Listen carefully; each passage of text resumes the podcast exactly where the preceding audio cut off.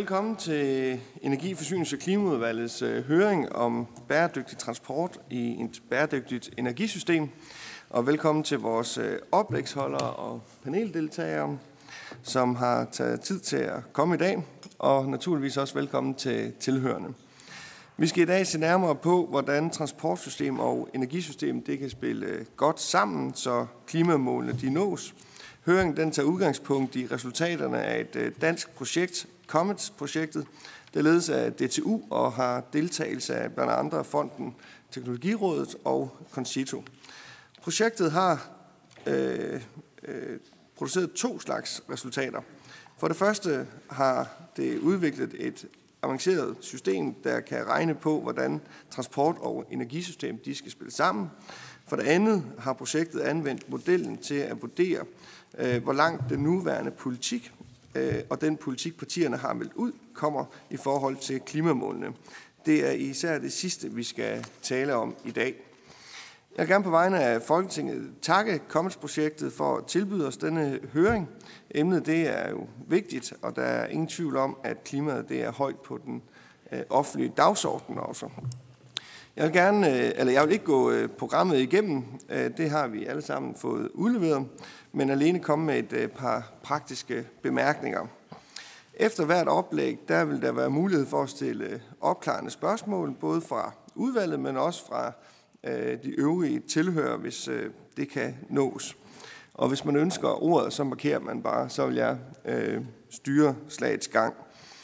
Høringen den bliver sendt øh, på Folketingets øh, tv-kanal, hvorfor at øh, vi lige præsenterer os, øh, hvis man får øh, ordet, hvem man er, øh, inden man stiller et øh, eventuelt spørgsmål eller siger, hvad man har på hjertet. Men indledningsvis vil jeg blot sige øh, værsgo til professor Brian Vad Mathisen. Værsgo. Tak. Speak, tænker jeg. Yes. Tak for det, Thomas. Øh, og tak fordi uh, I har inviteret mig til at komme i dag. Øh, jeg vil prøve at, at fortælle lidt om, hvad, hvad, hvad scenarier betyder, men også hvad for en teknologiudvikling øh, vi, har, øh, vi har set i, i de tidligere år. Øh, og, og lidt om, hvad, hvad for nogle muligheder der er for at komme frem mod, mod 2050. Jeg synes, det står meget klart, at det ikke er nogen teknisk eller økonomisk øh, øh, forhindringsbane, som vi løber imod øh, i forhold til øh, at nå i mål i 2050, men, men tværtimod, at vi, at vi får de teknologier, vi har, øh, ud og fungere og virke øh, ude i virkeligheden. Jeg synes også, det står klart, at vi har behov for en større debat om, hvilke scenarier, der kan bringe os i mål. Øh, I mine øjne er der rigtig mange veje, der kan bringe os i mål, men i mine øjne er der også mange af de veje, der kan være rigtig dyre og nogle, nogle blindgyder i forhold til nogle af de andre ting, som energisystemet også har betydning for. Hvis vi ser øh, på den øh, seneste udvikling, så var det jo trist her i sidste uge at opleve, hvordan CO2-udslippet øh, igen stiger. Her har jeg fundet en, en graf fra, fra Klimarådet, der selv mingeleret lidt med øh, udviklingen. Man kan se, at den historiske udvikling øh, ligger langt over, hvad Energistyrelsen selv forventede øh, faktisk 5 millioner tons over øh, øh, øh, den, udlægning, øh, den øh, udledning af CO2, som var i basisfremskrivningen bare for et år siden. Øh, så det er en utrolig trist, øh, trist billede, som vi ser. Øh, noget af årsagen til det øh, er jo øh, det, vi skal debattere i dag, øh, nemlig transportsektoren. Hvis I ser på den anden side i, på, på sliden til højre side, så kan I se udviklingen i det primære energiforbrug. Øh, og, og vi har jo en rigtig god udvikling på både på, på vind og, og jo egentlig også biomasse, kan man sige. Men øh, vi kan også se, at øh, transporten øh, virkelig er et stort problem. Den sorte linje nederst øh, øh, i olieforbruget er øh, transporten, og øh, øh, vi kan diskutere i lang tid og, om, hvor meget vi skal gøre ved mobilitet, om vi skal transporteres mere, og hvor meget mere vi skal transporteres, og hvor hurtig væksten skal være. Men det er uomtvisteligt, at olieforbruget til transporten er stigende, og det er en af årsagerne til, at CO2-udslippet er, øh, er steget også øh, øh, sidste år. Og derfor så er det jo afgørende, at vi forstår de mekanismer, som ligger øh, i transportsektoren, og hvad vi kan gøre ved det. Men i mine øjne er det også vigtigt, at vi ser os på nogle scenarier, øh, hvor vi kombinerer energisystemet med transportsystemet på en intelligent måde.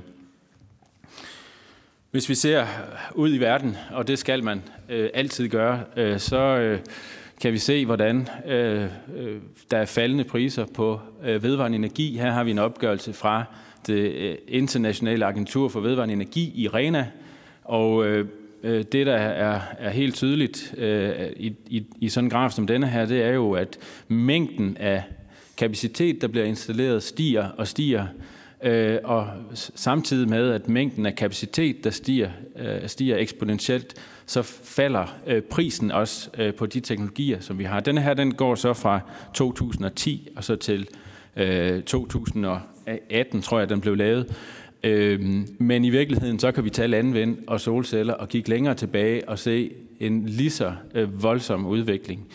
Øh, vi kan se øh, øh 21 procent fald i, i prisen på landvindmøller, øh, omkring 15 procent på offshore vindmøller, og de vil falde yderligere. Begge dele vil falde yderligere. Vi har set et prisfald på solceller. Vi har det, der hedder concentrated øh, solar power, som vi også ser en, et fald i. Der er så nogen, der synes, det er overraskende, og det forstår jeg godt. Øh, for, øh, for mig og andre, der arbejder med energimodeller, er det ikke overraskende. Det vidste vi faktisk godt allerede for år tilbage, at det her det vil ske. Men det er ligesom om, at når det så rammer virkeligheden øh, og debatten, så ændrer det også på den, på den øh, offentlige debat og den politiske debat om, om den situation, vi står i.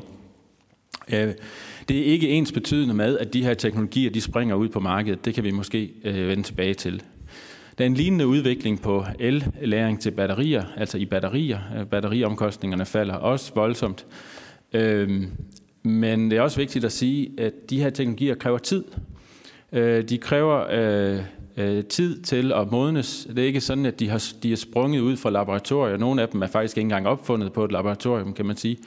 Øhm, Øh, og, og, og virker ud på markedet. Vi har brug for nogle beskyttede markeder til de her nye teknologier, nogle, nogle innovationsmarkeder, inden at vi kan øh, se dem også virke ud i, i virkeligheden. Hvis vi sammenligner de her vedvarende energiteknologier med de fossile alternativer, som jeg synes, vi skulle begynde at kalde dem, så øh, kan vi jo se øh, herfra, det her det er et, øh, et øh, analysebyrå, der hedder Lassard, som er sådan et internationalt anerkendt øh, øh, konsulenthus, der observerer priser på energianlæg. Og der er helt tydeligt, at, øh, at kul øh, og gas og naturgas og også atomkraft, alle er dyrere end vindmøller og solceller.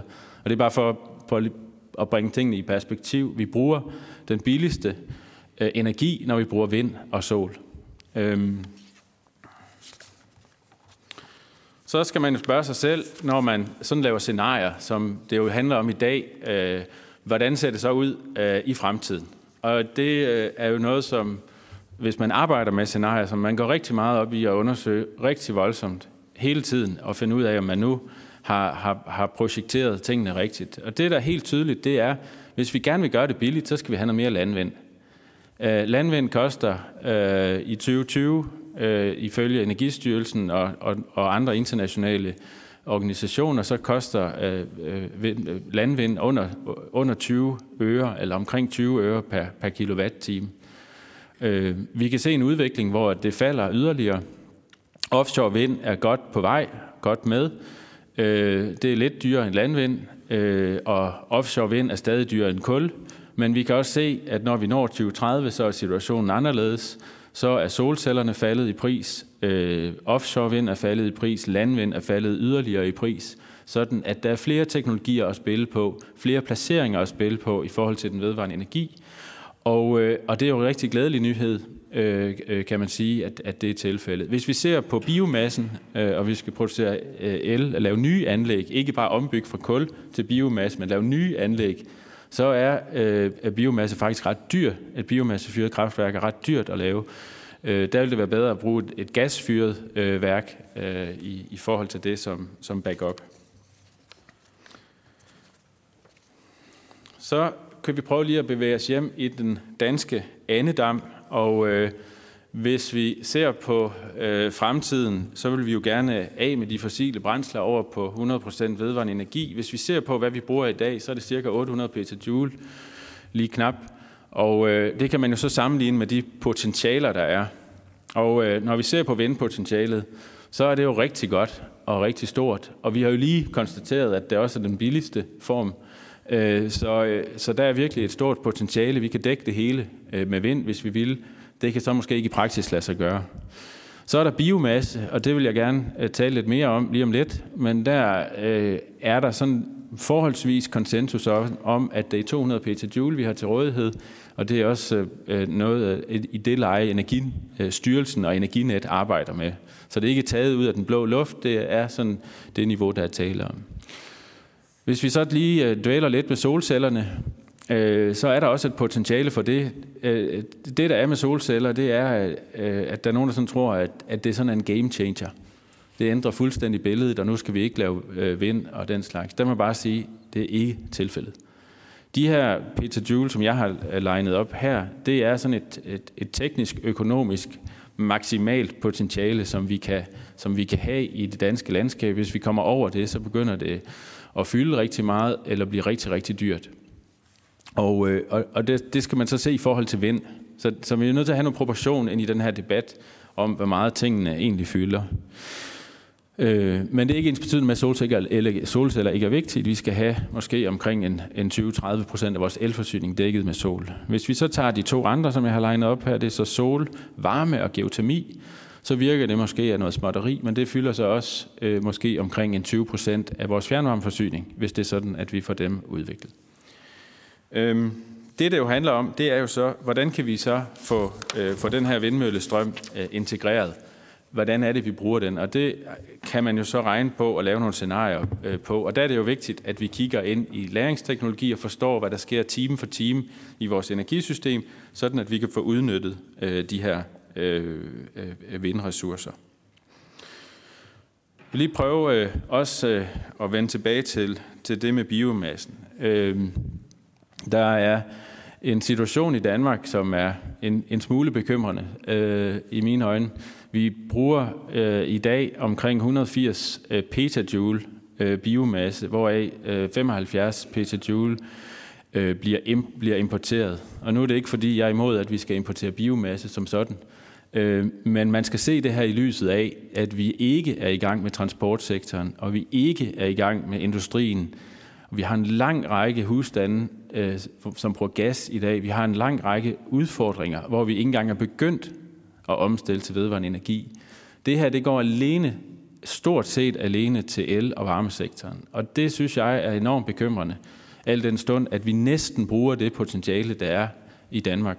Og det er ikke ens betydende med, at vi ikke skal handle eller, gøre, eller være åbne og, og, og, og prøve at bruge ressourcerne mest effektivt. Det er bare for at sige, at hvis resten af Europa gjorde det samme, som vi gør her, så ville vi være enormt ildestet. Det her, det svarer til cirka det der, det der, det der cirka er 30 gigajoule per indbygger. Øhm, og øh, det kunne jeg godt lige tænke mig bare lige at, at sige et par ord om. Øhm, vi har prøvet at lave sådan nogle forskellige analyser af, hvad siger, hvad siger folk ude i verden om, hvor meget biomasse er der til rådighed. Vi skal jo ikke lave et system i Danmark øh, på vedvarende energi, som resten af verden ikke også kan gøre. Altså, vi skal jo ikke forhindre andre i at komme over på vedvarende energi, eller have en klimaeffekt, fordi vi bruger for meget biomasse. Jeg siger ikke, at vi er tæt på, at vi har en klimaeffekt på biomasse. Det er der nogen, der måske øh, har undersøgt bedre, end jeg har, men det ligger fuldstændig klart, at hvis resten af verden bruger biomasse, som vi gør, med den lille del, som vi har omstillet, så er vi øh, meget illestet. I dag bruger vi omkring 30 gigajoule. Det er faktisk cirka det, som jeg også vil vurdere, at vi skal bruge i 2050. Øh, I IDAs energivision har vi regnet på det. Øh, der bruger vi cirka 200 petajoule. Det er en lille smule mere end det, som Energistyrelsen havde i deres scenarie fra 2014, som jo er de sidste scenarier, der har været øh, for Danmarks omstilling fra, fra centraladministrationens side. Hvis vi ser ud i Europa, så bruger vi faktisk mere end det, den seneste forskning viser, der er til rådighed per indbygger i Europa. Øh, næsten dobbelt så meget. Der er 17 gigajoule per, per, per indbygger til rådighed. Nogle af jer har måske også øh, fået nys om, at Europakommissionen har lavet nogle scenarier for Europa. Øh, det er rigtig godt, de har lavet nogle scenarier, øh, og hvis man kigger på, hvor meget biomasse de bruger, så, så er det øh, mellem 15 og 21 gigajoule. Det vil sige mindre end det, vi bruger i Danmark i dag, med en helt fuldstændig omstillet energisektor. Derfor så må man stille sig selv det spørgsmål, hvordan får vi brugt de her biomasseressourcer på sigt mere øh, intelligent. Hvis det er en overgangsperiode, så synes jeg snart, at vi skal i gang med at komme over til det, vi i virkeligheden skal bruge. Den danske energimodel vedrørende biomasse skal gerne forblive en dansk model. Hvis vi så ser på, hvad vi kan gøre ved det, og hvad for nogle scenarier, som øh, Øh, hvad, hvad, hvad scenarieberegninger kan vise om det, hvad, hvad kunne man gøre ved det. Noget af det, som er helt tydeligt, det er, at vi, vi kan lave energibesparelser. Der er nogen, der synes, at bare fordi vi har billig vedvarende energi, så behøver vi ikke at spare på energien. Det er ingenlunde tilfældet.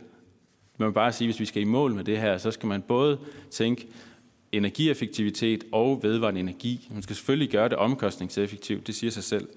Byggeriet kan spare øh, op til 40 procent, og hvis ikke vi gør det, så skal vi måske bruge, hvad der svarer til 60 øh, petajoule mere, og vi betaler, kommer til at betale øh, omkring 2 milliarder kroner ekstra om året øh, for vores energisystem.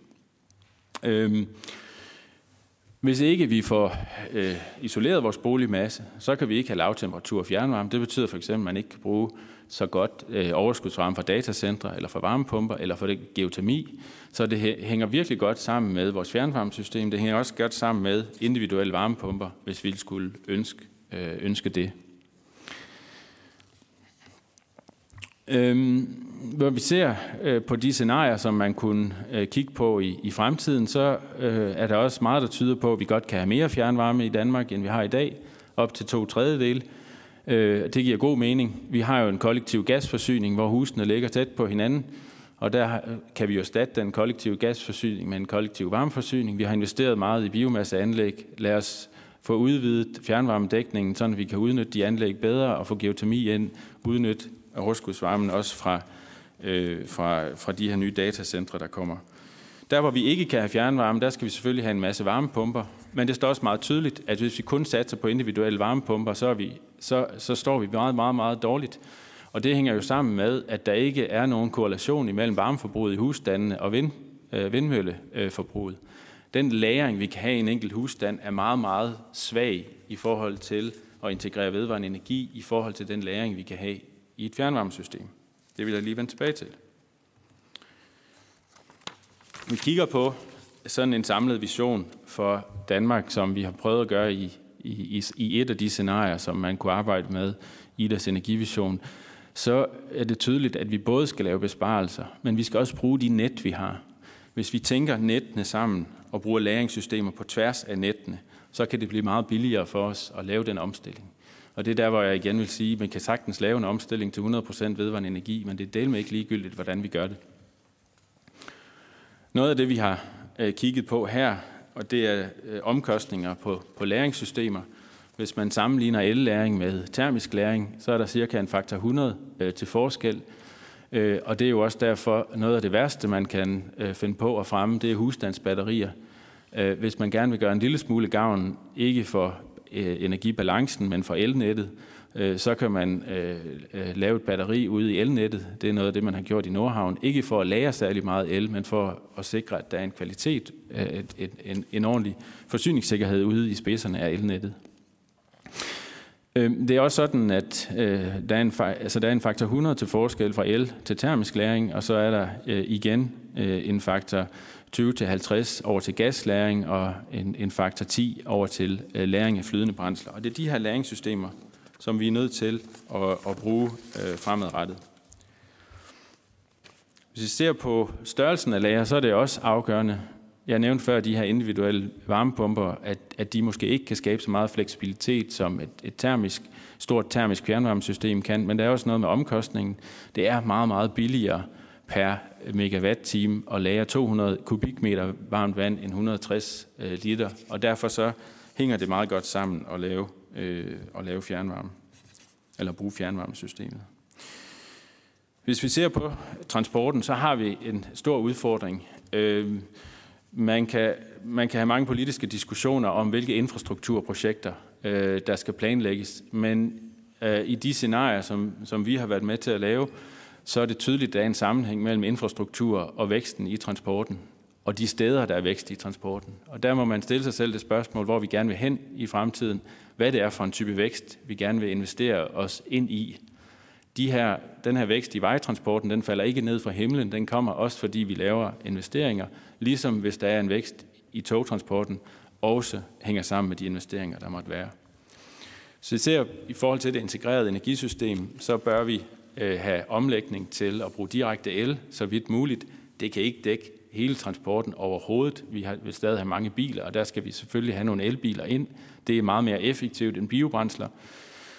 Øhm, vi mener, at man skal kigge på det, der hedder electrofuels til den tunge transport, øh, og på sigt fly. Øhm, ved at gøre det, kan vi kombinere øh, kulstof fra biomasse med øh, brint eller med elektroner fra vindmøller og lave brændsler øh, til transporten. Øh, matematikken og fysikken øh, giver i sig selv, at biodiesel, bioetanol og biogas kun kan dække nichebehov i transporten. Hvis det er sådan, at vi begynder for alvor at dække store dele af transporten med den slags teknologier, så bliver det meget svært for os at komme i mål. Et andet sted, vi kan se, øh, hvor det integrerede energisystem øh, hænger, øh, hvad hedder det, kan udvikles, det er jo i forhold til udfasningen af naturgas. Som jeg nævnte før, der kan man, her kan vi øh, med fordel udbrede øh, fjernvarme. Man kan selvfølgelig også, øh, hvad hedder det, nogle steder øh, lave øh, varmepumper.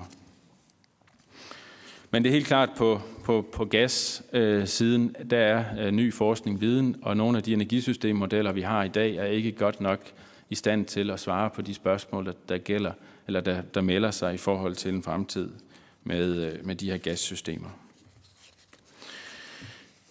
Når vi ser på biomasseteknologier øh, i fremtidens øh, vedvarende energisystem, så må man sige, at det er en knap ressource, og øh, vi skal bruge det der, hvor det skaber det højeste værdi, det vil sige produkter og kemi. Energiformål er den sidste anvendelse i køen i forhold til de andre, øh, og anvendelsen er jo så også forbundet med øh, typen af, af biomasse. Vi kan bruge biogas i kraftvarmen som backup til vindmøller, men vi skal også bruge noget øh, i, i de her electrofuels øh, i, i transportsektoren. Ja. Hvis vi ser på øh, de investeringer, som vi har behov for, så kan man, så kan man, øh, så har jeg prøvet at opgøre her, hvor, hvor store de investeringer er frem til 2050. Og øh, der vender vi lidt tilbage til det her med omkostningseffektivitet og hvor, hvad tingene de koster. Alle de her ting kan være omkostningseffektive, hvis det er sådan, man gør det på den rigtige måde. Og nogle af de største investeringer, som vi har brug for, det er faktisk at renovere vores boligsektor og få, og få vindmøller op i vores, øh, vores energisystem. Når vi ser på fremskrivninger på vind og, og sol og elbiler, så kan vi se, at der er mange af de her ting, der har en rigtig god økonomi, men vi kan også se, at privatøkonomisk, så er det ikke altid, det hænger sammen. Eller at man, øh, hvad skal man sige, siger, at energy-only-markedet på elsiden ligesom kan drive hele udviklingen. Øh, det tror jeg ikke er tilfældet. Jeg tror, at der er en række udfordringer, hvor samfundsøkonomi og privatøkonomi ikke hænger sammen. Og, øh, og det gælder øh, på, på boligrenovering, det gælder på de her electrofuels, men det gælder jo også de her backup-kraftværker, som vi, øh, som vi jo egentlig øh, gerne skal have i, øh, i fremtiden. Jeg tror, det var, det var mine ord, Thomas. Mange tak for det. Jeg skal høre, om det giver anledning til nogle øh, spørgsmål. Nogle klartale. Øh, Lea Wermelin fra Socialdemokratiet, værsgo. Bare et hurtigt øh, opklarende spørgsmål, fordi at, øh, tak for et rigtig godt øh, oplæg, øh, Brian. Du nævner det her med, at der er kæmpe stort potentiale i forhold til energibesparelser. Og nu stod vi hernede og legede rundt med modellerne i forhold til det, som, som de har udviklet. Og der prøvede jeg at spørge, altså det forsvinder lidt ud af øh, modellerne der, øh, og det kan godt være, at, øh, at jeg ikke øh, lyttede godt nok efter, men, men kan du sige noget om, hvorfor at der er forskellige syn på det måske? Jeg tror, Kenneth han vil komme ind på noget omkring energibesparelser i, i hans oplæg om lidt, men generelt så synes jeg jo, det er vigtigt at sige, at altså forskellige modeller kan forskellige ting, og vi har brug for at kigge på tingene fra, fra mange forskellige synspunkter. Noget af det, som jeg synes, vi mangler i øjeblikket, det er jo, at, at vi får Energistyrelsen i gang med at, at bruge de modeller, som de har, øh, har anvendt at, øh, i forhold til de her 2014, øh, altså de her scenarier, der var i, i 2014. Altså for mig at se er det meget tydeligt, hvis ikke vi laver de her energibesparelser, så hænger systemet simpelthen ikke sammen. Øh, man kan også sige, hvis man kigger på sådan model teknisk på, på tingene, øh, så kan det være svært i nogle tilfælde at opdage energibesparelser, hvis energibesparelserne skal konkurrere med vindmøller eller elbiler øh, i, i den måde, man har konstrueret sin, øh, sit værktøj øh, på. Men det er jo noget, som man så som, som bruger af de scenarier, eller som designer af de scenarier, så kan være opmærksom på og råde bod på i forhold til at finde ud af, om energibesparelser giver mening eller ej. Tak for det. Vi kan kun bruge en mikrofon ad gangen. Ja. Tak for det. Øh, Søren Erik Rasmussen, værsgo. Ja, tak. Jeg synes, der var rigtig mange gode pointer. Du nævner på et tidspunkt, at der er brug for beskyttede markeder. Er der noget teknologiudvikling? Er der nogle områder, som vi mangler politisk at fremme, siden du nævner det? Ja, jeg mener, vi skal, vi skal have fremmet uh, muligheden for at lave de her brændsler til den tunge transport. Øh, vi har lavet sådan en roadmap for elektrolyseanlæg, øh, som jeg mener kræver et beskyttet marked. Vi skal finde ud af, hvordan vi får de her elektrolyseanlæg placeret rundt omkring i transmissionssystemet, sådan at de bruger strøm fra vindmøller og ikke bruger strøm fra kraftværker. Øh, og, og der har vi brug for også at få, få vist, at de kan komme op i skala, at vi kan sætte dem sammen med biogasanlæg eller med hvad hedder det, CO2 fra, hvad hedder det, fra, fra biomasse på en måde, sådan at, at, at vi kan se, at det virker. Og så på sigt, så skal vi også gerne have, at nogle af de ting, der foregår på universiteterne i øjeblikket, de kommer ud og arbejde. Det er ikke min forventning, at vi får virkelig stor skala af elektrolyseanlæg inden, inden 2025 eller 30, men på det tidspunkt skal vi også gerne have dem, for ellers så kan vi komme i mål med den tunge transport. Og der skal vi i gang med nogle forsøg, øh, øh, på den slags. Tak for det. Og sidst spørger Christian Pold. Værsgo. Tak. Øh, ja, jeg blev lige nysgerrig på det foregående spørgsmål. Altså, øh, som jeg forstår, så siger du øh, stadig batterier i den øh, lette transport, og når du snakker elektrolyse, så er det jo så brint. Er det til den tunge transport? Øh, men der nævnte du også noget med balancen til biogas, øh, og der er en ret begrænset ressource. Det var det ene. Så havde jeg, du nævnte i en oversigt, at solceller ville være nede på 23 petajoule, men sagde også, at det måske kommer op på 20 procent af elproduktionen. Det er jo et langt højere tal, så vi kan se. Øh, og lige sådan med solvarmen, det var også meget langt nede på omkring 20 petajoule, mens, men du sagde også, at det kunne blive op til 20 procent af, af varmeforsyningen. Øhm, med hensyn til transporten, du spørger ind til, altså hvis man sammenligner de forskellige teknologier, så er det elbiler i, den, i, i persontransporten. Det er det, man bør satse på. Øhm, hvis vi tager den, den tunge transport, som jeg forstår spørgsmålet, så, så var det, om vi skulle bruge biogas øh, eller brint. Altså i virkeligheden, så kan man sige, at biogas er jo en begrænset ressource, og afhængig af den landbrugsproduktion, vi har i Danmark. Hvis vi har den landbrugsproduktion, vi har i Danmark, så kan vi dække en del af vores transport øh, med det, men i virkeligheden så kan man spørge sig selv, om biogassen ikke skal bruges i industrien i stedet for, og vi så skal finde nogle andre carbon, altså noget andet kulstof til at lave de her electrofuels med. Og der findes jo øh, forskellige forgasningsteknologier, man kan arbejde med, men i virkeligheden kan man også øh, arbejde med at, at lave det, der hedder carbon capture og recycling øh, i forhold til øh, de her electrofuels. Så det er der, hvor, hvor det også relaterer sig til det, Søren han spurgte om, nemlig hvor har vi brug for at udvikle tingene, demonstrere tingene, og det er netop på det her område, hvor, hvordan får vi den her kulstof ned i tanken på de her lastbiler og, og fly øh, med elektrolysen og brinten. Så brinten skal bruges sammen med kulstof.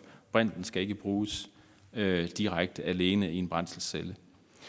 Øh, I forhold til solceller, øh, så kan jeg ikke lige sådan, øh, jeg har ikke lige overblik over, om, om, om, om der er en fejl i min graf. Det, det tror jeg nu ikke, der, der er. Men altså, vi skal, bruge, øh, vi skal bruge meget mere el i fremtiden. Og næsten uanset om vi bruger det el, vi har i dag, eller vi bruger den mængde el, vi har i fremtiden, så ligger niveauet på de der sådan, ja, 20-30 procent af elsystemet. Og det hænger sammen med, at elproduktion fra solceller, det er meget om sommeren, hvor at øh, elproduktion fra vind er meget om vinteren. Og der skal man kigge på de forbrug, der er. Tak for det. Og vi går videre til nogle forskellige scenarier. Tak til dig, øh, Brian. Øh, og næste taler, det er Kenneth B. Carlson fra DTU Management Engineering. Øh, værsgo, ordet det er dit. Tak skal du have, og tak for, at vi måtte komme her og organisere en, en høring sammen med jer omkring det her, om scenarier i energipolitikken. Og så håber jeg, at der kommer nogle slides op på et tidspunkt her. Men øh, jeg, kan sige, øh, jeg kan starte med, at... øh, yes at, øh, som er blevet nævnt lidt, øh, så, så er det her et udspring af Comets-projektet, som, er, som handler om ja, samtænkning af energi- og transportsystemer, øh, hvor målet har været at forbedre modellering af transportsystemer i energisystemmodeller, fordi det har været sådan, øh, tilbage i tiden været relativt svagt øh, repræsenteret, øh, og så en anden stor eller hovedpointe med det her projekt er også at, at finde måder at inddrage flere i diskussionen af scenarier og altså få mere debat omkring, hvad er det for en fremtid, vi kigger ind i. Uh, og det er det her jo et øh, udtryk for, altså den her høring blandt andet. Uh, partnerne i projektet kan se, at det er blevet nævnt Fonden Teknologiråd, men også Energistyrelsens Interact-gruppe har været med. Dansk Energi, uh, vores transportmodelfolk på DTU, en italiensk uh, time-specialist og Roskilde Universitet, og så University College Cork i Irland. Øh, så det er model- og transportfolk, der har, øh, der har været blandet ind i det her, og så nogen, der har lidt mere med, hvordan inddrager man øh, andre end modelfolk, som er det, som Teknologirådet og, og også nogle af vores kolleger fra DTU har stået for.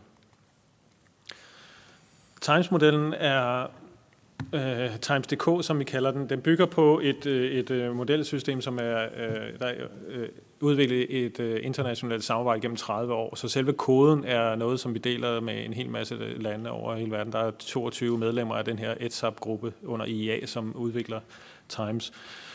Det kan man så tage, og så når man uh, så bygger man så en struktur og fylder nogle data i, og så har man så en model over et land, en by eller en verdensdel, eller hvad man gør. Og det vi har så har gjort, det er så bygget en model op fra Danmark, og det har vi gjort i samarbejde med Energistyrelsen, øh, og det har stået på i en 6-7 år nu, øh, så det er ikke sådan øh, noget, som vi lige har gjort øh, over en formiddag. Øh, det, der er øh, en af fordelen ved den, det er, at den dækker alle sektorer, øh, alle forbrugssektorer, industri, øh, handel og service, øh, husholdninger, bo, forskellige boligformer, bygningstyper, transport, persontransport, godstransport. Øh, og så har den selvfølgelig øh, leverancerne af energi ud til de her slutbrugere, og, og hvordan den energi bliver transporteret, transmitteret, og øh, gas og fjernvarme osv.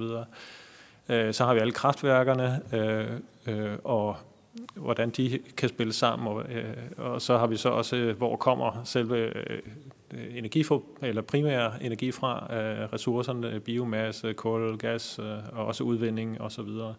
Øh, og de kan også handles, de her ting, med et verdensmarked. Så har vi selvfølgelig også øh, en elhandel med landene omkring os, øh, som vi også øh, øh, kan holde styr på i modellen. Så det er sådan selve strukturen øh, sætter op. Hvis vi så lige skal illustrere, hvad det er, at vi har med i sådan en, øh, hvordan øh, den fungerer, sådan en model. Så kan man sige, der er et, en struktur, som er gryden her, som er det, som vi som modelfolk øh, bygger op, øh, som ser på, hvordan hænger tingene sammen, og der er de sørger for, at de fysiske love bliver overholdt osv. Øh, og så kan man så have har man mulighed for at, at putte nogle begrænsninger på, eller et eller andet, som vi kan kalde politikker og virkemidler. Man kan ændre på nogle af forholdene. Øh, og så, og så øh, har det selvfølgelig også betydning for, hvordan man implementerer det, kan man sige. Og det her, øh, det er så der, hvor øh, implementering af, hvordan man lægger sådan forskellige ting ind i modellerne, det er der, det er der hvor man har brug for modelfolk, mens øh, politik og virkemidler, det prøver vi at trække ud, sådan så kan man sige, alle kan byde ind med, med hvad man skal øh, smide ind. Så skal jeg lige sige, at det er en optimeringsmodel, der selv sammensætter et fremtidigt energisystem Øh, ved at minimere de, de øh, samlede systemomkostninger. Og det gør altså, så, så når man fodrer den her med input, øh, øh, så kommer der et scenarie ud. Og hvad er det så, vi hælder ind?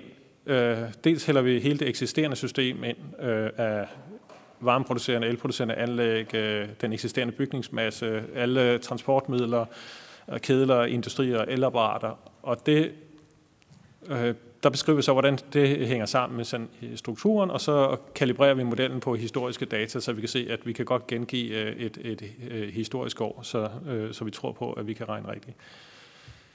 Så fylder vi så alt ind, hvad vi kan finde af nye teknologier inden for alle de her sektorer. El, varme, øh, industri, transport, raffinaderier, nye bygningstyper, nye elapparater. Alt det, kan man sige, fylder vi også i, i gryden, så så vi skal forestille os, at modellen har alle, alle de her input. Den ved, hvordan systemet øh, ser ud, og hvordan det kan udvides, og så har den alle de her muligheder, som man kan vælge i fremtiden. Og så kan vi så drøse lidt øh, en økonomisk fremskrivning og nogle brændselspriser og et skatteafgiftssystem ned i, så har vi det hele. Øh, og så kan vi så røre rundt og få et scenarie ud af det. Og hvis man så piller ved en af tingene i det her, så får man et nyt scenarie. Øh, laver man, øh, ændrer man politikken, skruer man lidt op for hastigheden for et eller andet, så påvirker det, øh, hvilke teknologier, der bliver valgt, og hvordan sammenhængende bliver. Hvis man øh, finder ud af, at øh, øh, vi var for pessimistisk med prissætning af vind og sådan noget, og laver en opdatering af det, så kommer der måske vind hurtigere ind, eller, eller noget andet. Eller hvis øh, nogle, for eksempel forskellige biler, elbiler bliver endnu billigere, så kan det være, at de kommer ind endnu tidligere i, i sådan en modelberegning. Så hver gang man ændrer et eller andet, og selvfølgelig hvis man piller med skatte- og afgiftssystemet, så skubber det til, til løsningerne, fordi det skubber på, på, hvad der er øh, økonomisk optimalt for, for, for hele systemet. Så det er måske der, eller det, det skal man tænke på, når man ser på resultaterne, at øh, hver gang man skubber til et eller andet, så flytter man også øh, løsningen. Øh, hvordan vi tænker, at, at øh, det her Times.dk-værktøj øh, kan bruges, øh, det er også det, vi prøver lidt med, med, sådan nogle, med at få lidt mere offentlige debatter omkring det. Det er, at øh, øh, man kan starte med at diskutere målsætninger, og det er jo typisk det, som partierne melder ud øh, på forskellige områder. Men de her målsætninger, de skal omsættes til nogle øh, politikker, for at man kan se, okay, kan vi reelt betyde, hvordan kan vi flytte udviklingen i den retning, vi gerne vil. Øh, og de her politikker, når man så har fået, for, øh, for, øh, hvad hedder det, for, fået øh, få dem designet, eller kan man sige, så skal vi som modelfolk så se, hvordan kan man så flytte det ind i en model. Øh, så kan man køre scenarierne, og så får man resultater ud, som man kan kigge på, øh, og så kan man sammenholde det med målsætninger. Formentlig opfylder man ikke sine målsætninger, når man ser resultaterne, og så kan man så revurdere politikkerne øh, og, og køre rundt sådan. Ikke? Og, og det er ting som øh, noget, som man kan gøre på en workshop, øh, for eksempel øh, øh bruge en dag øh, på at starte helt fra målsætninger, og så komme hele vejen rundt. Øh, og det har vi blandt andet gjort med den grønne studenterbevægelse, og det vil de selv fortælle meget mere om på et tidspunkt. Øh, men vi har også lidt brugt den her metode, kan man sige, ved, vi, vi har selv været ude og fiske jeres politikker og fortolket dem og lagt dem ind. Og nu viser vi så resultaterne offentligt, øh, og så håber vi på, at I skyder igen med øh, kommentarer på, øh, det var ikke lige det, vi mente, eller det var ikke, øh, sådan troede vi ikke, det ville gå, og så videre. Sådan så vi kan få den her proces øh, til at køre og blive klogere alle sammen. Nå, lidt over til nogle scenarier. Øh, jeg vil lige starte med, hvor ligger vores drivhusgasudledninger? Øh, øh og hvis vi kigger her på søjlen hen til 15, vil jeg lige sige, at det her det er søjlerne taget fra regeringsudspil. Øh, det er CO2-emissioner, bare for at have et eller andet at kigge på her. Og der kan vi se, at el- og varmesektoren, den orange der, den bliver faset ud inden 30, så er der sådan set ikke mere CO2 derfra. Øh, så har vi industrien, den, øh, den øh, lille der, som holder, øh, fortsætter hele vejen ud igennem. Øh, så har vi landtransport, den lyse, eller sådan lidt støvet blå, som også fader relativt hurtigt, men og forsvinder ude i 50 øh, helt. Øh, men så har vi fly, sektoren, der hænger der som en grå, som der ikke rigtig sker noget ved, og skibstrafik øh, allerøverst. Så selvom vi ikke har landbrugssektoren med, øh, eller, eller vi, har, vi har kun øh, energiforbrug til, til traktorer og sådan noget. Vi har ikke andre drivhusgasser med i, i modellen endnu. Men for at vise, øh, hvor meget de, de øh, bidrager med, så ligger de i grafen ved siden af. Der kan vi se, at den nederste er lattergas, og så kommer metan. Og så har vi lagt øh, den ekstra strålingseffekt fra flysektoren øh, ved, at vi udleder øh, hvad hedder det, øh, vanddamp op i atmosfæren. Det giver faktisk ret voldsom klimaeffekt. Øh, så vi kan se, hvor meget det betyder. Så når vi kommer hen her i, øh, med det her, hvis man øh, regerings, øh, fremskrivning af regeringsudspil her, så i 35 der, kan man sige, så har de øvrige drivhusgasser, der har de lige så stor effekt, eller lige så stor klimapåvirkning. Så derfor er det rigtig vigtigt, at, at man også tager fat på dem. Men dem har vi det ikke med endnu, desværre. Det kommer, lover jeg. Lidt om begrænsning eller beregningsforudsætninger. Øh, alle, alle partiernes øh, programmer her, eller scenarier, bygger oven på energiaftalen fra 2018. Den går vi ud fra, at den er alle, øh, øh, bruger, alle bruger den som øh, udgangspunkt. Det betyder blandt andet, at vi har et maks antal landmøller. Øh, øh, og det, så antager vi så dog, at der løbende udlægges områder til nye havmølleparker, når det er nødvendigt. Det vil sige, at vi, ligger ikke, vi, for, vi venter ikke med, at, øh, at, der, at det behøves ikke at stå i programmerne, før vi, øh, før vi lader modellen bygge ud med havmøller. Øh, vi regner også med, at I får løst øh, problemerne med at udnytte overskudsvarme fra datacenter og, og industri osv., så, så det bliver udnyttet i de her scenarier faktisk. Hvis det ikke løses, så, så bliver scenarierne selvfølgelig mindre, øh, hvad hedder det, så bliver de dyrere og, og anderledes end det, vi ser her. Øh, vi antager også, at øh, der er usikkerhed omkring investering i solceller i fjernes, øh, hvis der er nogen nu, øh, sådan så, det, så udbygning med solceller drives af markedet, både i, på, til husholdning og industri og til, til markanlæg. Øhm. Og så antager vi, at der løbende bliver investeret i det nødvendige antal offentlige ladestander til elbiler og ellastbiler, sådan så det ikke bliver en bremse for, kan man sige. Så de her ting, de øh, ligger under, for at de scenarier, I kigger på, for de fremskridt, vi vil lave for hver partierne, der er det en forudsætning, at de her problemer er løst bare sådan, øh, så det, så også så det, når I kigger på scenarien, så er det ikke fordi, I bliver arbejdsløse. Der er masser at lave for, for, for, politi, for øh, politikerne her. Og så skiller vi mellem, som sagt, mellem mål og virkemidler. Øh, og det, eneste, det, vi lægger ind i modellen, det er virkemidler eller politiske øh, politikker. Øh, mål, øh, som for eksempel, at Danmark skal være CO2-neutral i et eller andet år, er ikke et virkemiddel. Det er bare noget, vi gerne vil. Men et virkemiddel kan være at ændre øh, hvad hedder det, energiafgifterne i industrien for eksempel. Så vi skal have sådan noget konkret, før vi kan lægge det ind i modellen. Øh, og, men det kan selvfølgelig også være forbud mod forskellige ting. Hvis det er noget, der kan blive en lovgivning, så er det også noget, vi kan lægge ind. Øh. yes. Og så i det, som vi kalder frozen policy scenario, øh, som vi har til sammenligning, øh, der, der, antages vi, øh, der bruger vi ikke den her antagelse, at der udlægges nye områder. Det vil sige, der bliver stoppet for udbygning af havvind og, og overskudsvarme bliver ikke udnyttet, så man kan bare se, hvordan ser det så ud, hvis man ikke gjorde det øh, som øh, på, på CO2-udvinding og på andre investeringer i systemet. Og hvordan ligger partierne så med deres udspil? Øh, der er en meget tæt opløb, kan man sige, på, hvor de fleste øh, partier samler sig her i, øh, følges ad til, til 2030. Øh, det eneste, som vi har, der skiller sig ud øh, der og, går, og reducerer hurtigere, det er alternativet, og så den stiplede nedenunder der, det er de grønne studerende, eller den grønne studenterbevægelse. Øh. Og det synes jeg er så til ret interessant. Det viser sådan set bare, at, at øh, de første step i reduktion af CO2-udledning, øh, som vi tager, det er en el- og fjernvarmesektoren, og så er vi kommer i gang med persontransport, at vi kommer i gang med bilerne. Og hvis vi gør det, øh, skal man sige, så peger det i den retning. Og derfor følges alle ad, også nogenlunde ad øh, ned til 2030. Så efter 20, og det er også der, hvor de fleste partier selvfølgelig har, øh, har formuleret noget politik til. Så efter 2030, så spreder det mere ud, og det kommer ind på, om, man, om der er noget politik, som, som kan man sige, holder længere end, end, end, end, end, end til de 2030, og om man tager fat på de næste klumper, der kommer, som er industri og tung transport osv.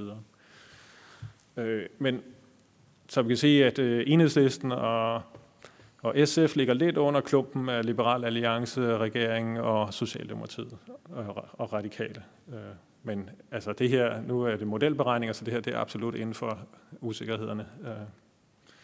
Så kan man sige, hvis man tog den der hældning, der, som der ser ud til, der kan, kan er i gang mod 2030 og fortsætte, så peger det mod Øh, et, øh, et 0 i 2045. Og, det kunne, og hvis vi kigger på halvanden grads scenariet, den stiplede i sorte der, så passer det nok meget godt med det, med det budget, der er til rådighed. Så egentlig noget, der følger den røde stiplede der, det vil nok være noget, der, der gør, at vi kunne øh, nå nogenlunde i mål øh, inden for et halvanden grads scenarie.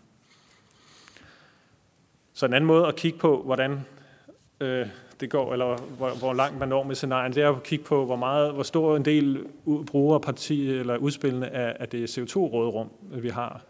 Øh, og her har vi beregnet det på baggrund af den øh, seneste IPCC-rapporter, øh, hvor, at, øh, hvor vi har brugt øh, to tredjedel chance for at blive for den globale temperaturstigning øh, bliver under halvanden grad.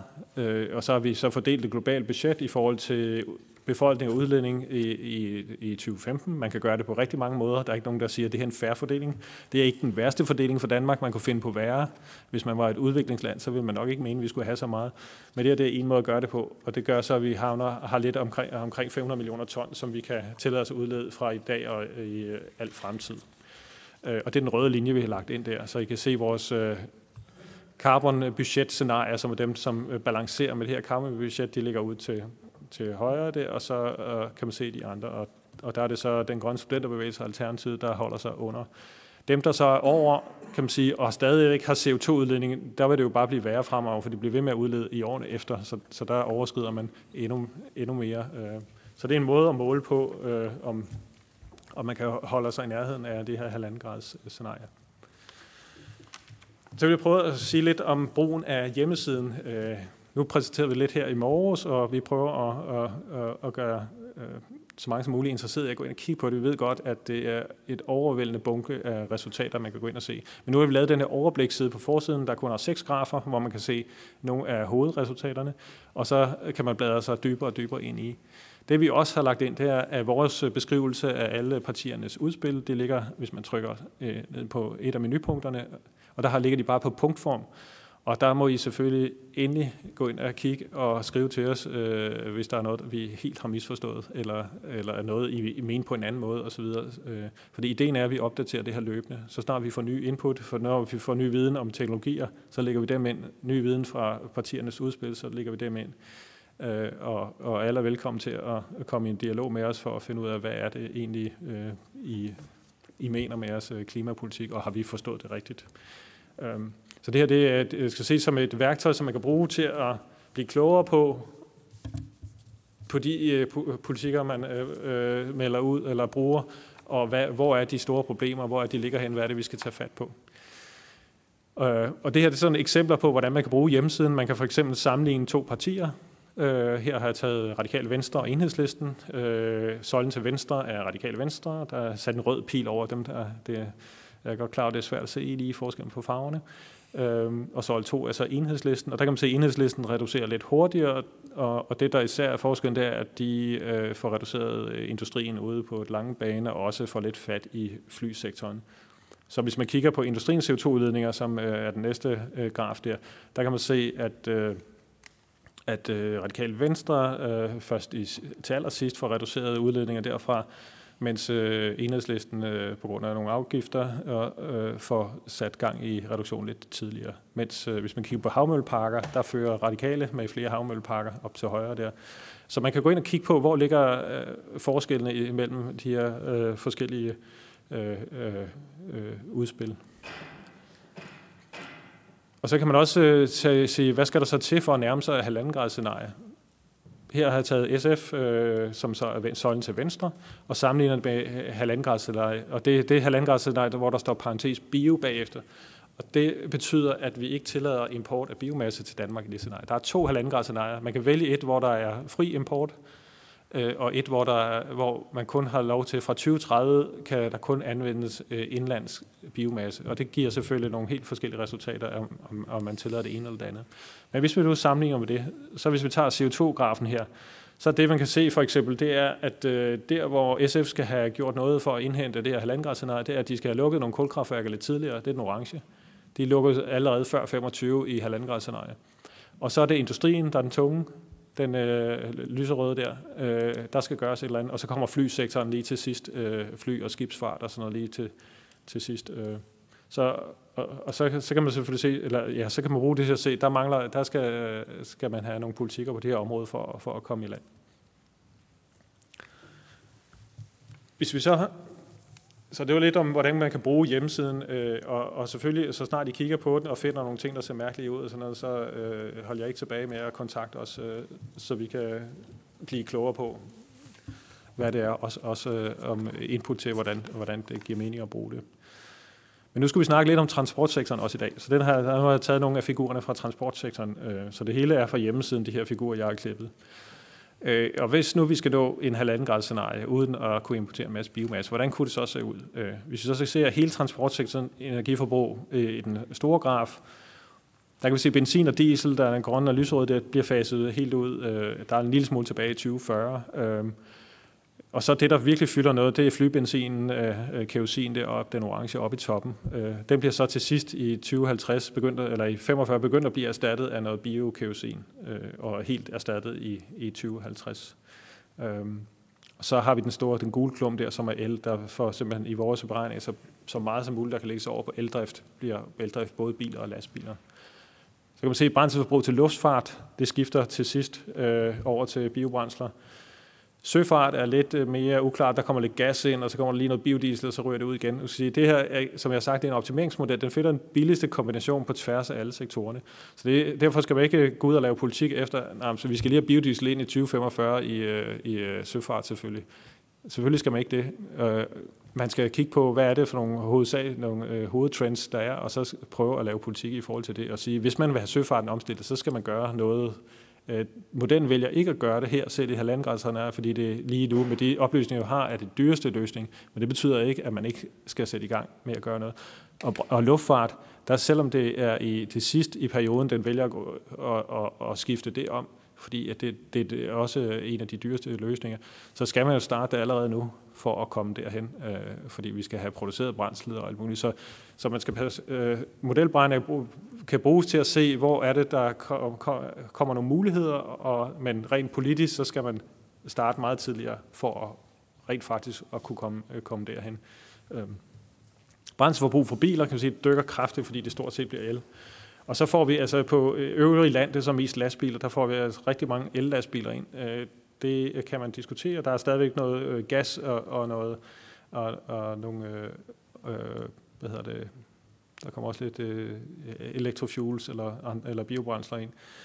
Men altså det, når vi kigger på teknologifremskrivninger på, på ellastbiler, så ser det øh, forbavsende lovende ud lige nu. Nu må vi se, når de første kommer på markedet, om det også holder. Men altså, for, så er det svært at se, hvis det holder, det der, hvorfor øh, at man ikke skulle se et skift øh, til, til ellastbiler også. Så kan man gå ind og kigge på, øh, hvor meget er der så behov for de her vedvarende energibrændsler. Nu kalder dem VE-brændsler, det vil sige, det er både biofuels og electrofuels, øh, øh, vi har i de her grafer. Øh, det man kan se, det er, der kan man kigge på, hvad er det for noget biomasse, der ryger ind, øh, og hvad er det så, der kommer ud af raffinaderierne. Og i den ene til venstre der, der kan man se, at i 2050, der kommer en blå klump ind, det el, det bliver brugt til at lave brint til electrofuels, øh, til det, som Brian snakkede om. Øh, og så kommer der alle de her output, som vi ser, øh, så vi ender op med at, at skulle bruge omkring 120 petajoule. Og det her vil jeg sige, at det er også et, øh, at det her det er jo et minimum, fordi det her det er en løsning, hvor at, øh, at den venter så lang tid som muligt med at skifte over i, de to, i, i fly og skib. Hvis, man, hvis vi skal have fat i de sektorer lidt før, så er det altså tidligere, at vi får brug for store mængder af de her brændsler. Ikke? Så det er anselige mængder, som Brian også påpegede. Det, vi skal, det er virkelig store mængder, øh, øh der skal til at flytte øh, de tunge transporter. Øh, så det er noget, vi skal til at komme i gang med. Så kan man diskutere, om, øh, om sådan en model her er for optimistisk, øh, og det, det, det kan man godt sige, at det er den på nogen måde. Altså, den øh, øh, investerer økonomisk rationelt, og tager ikke hensyn til langsomme beslutningsprocesser osv. Øh, det antager perfekte markeder og fuld viden og fremtiden. Vi ligger jo ind, øh, vi, vi lader jo som om, vi ved, øh, hvordan teknologiudviklingen bliver. Og selvfølgelig vil, vil der komme nye ting, og der vil overstå. Men derfor er det også, det er jo ikke en indgangsøvelse, sådan en. det er noget, man skal gøre løbende, og hver gang man bliver klogere, så skal man op, opdatere det. Øh, men jeg vil også øh, sige, at noget af det, der måske er ske, ved at ske, er sket på det sidste, det er, at øh, politikerne lidt er blevet overhalet af den teknologiske udvikling og af virksomhederne, måske i virkeligheden, fordi at at der ikke er, øh, hvad hedder det, at udviklingen den er lidt skiftet fra, at, øh, at, skulle være, at politikerne skulle skubbe på for at få vedvarende energiteknologier ind til, at øh, nu skal jeg nærmest øh, mere sørge for at ikke at stå i vejen, fordi at de kommer, øh, de bliver billigst, og, og udviklingen går simpelthen så stærkt. Men det betyder ikke, at der ikke er brug for planlægning, og at der ikke er brug for politik, fordi at de her barriere, de skal netop ryddes af vejen. Øh, og hvis det ikke bliver ryddet af vejen, så udnytter vi ikke det her det, det momentum, der er for om, til, til omstilling, den grønne omstilling, som vi har nu, hvor vi er hjulpet af økonomien, kan man sige. Man kan ikke bruge økonomiargumentet for, for ikke at omstille. Så det er lidt det her, at øh, før der skulle I skubbe på, og nu skal I prøve at se, om I kan hænge på og ikke støde sammen øh, øh, med de forskellige løsninger. Den her springer over, det var mere for at vise det elproduktionsteknologierne, at de er billigst. Det har Brian lige kigget på. Men også omkring bilerne, øh, der ser vi faktisk, øh, at øh, hen i 25 med, med den, øh, det, den øh, afgift, øh, det afgiftssystem, der er vedtaget nu, Øh, der forventer vi faktisk, at el- og plug-in hybrid bliver de billigste allerede i 25. Øh, og det betyder jo, at den der undskyldning for ikke at øh, bare alene upfront købe en bil, øh, øh, den er der så, så heller ikke mere. Det at eje og køre i en elbil, det har været billigst i mange år øh, allerede, eller ikke mange år, fra nu af og frem. Øh, øh, fordi at øh, øh, hvad hedder det, brændsel, de løbende omkostninger er, er så små, øh, at man ikke skal ud og købe benzin og diesel hele tiden.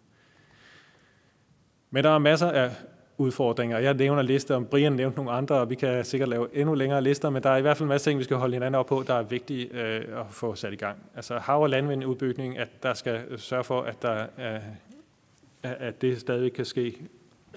Udnyttelse af overskudsvarme, store varmepumper, investering i solceller øh, og, og, og støtte op om, øh, nu når elbilerne bliver billigst, hvordan, hvordan øh, sørger vi så for, at de faktisk også får hoveddelen af markedet. Øh, Øh, udfasning af fossile brændsler i den tunge industri og luftfart og også skibsfart skulle også være med på her. Det er helt klart, øh, det er nogen, vi skal i gang med nu, og det er nogen, øh, vi har noget tid til at løse, men vi skal i gang nu for at komme, øh, og det er de, dem, der er de dyreste og de sværeste.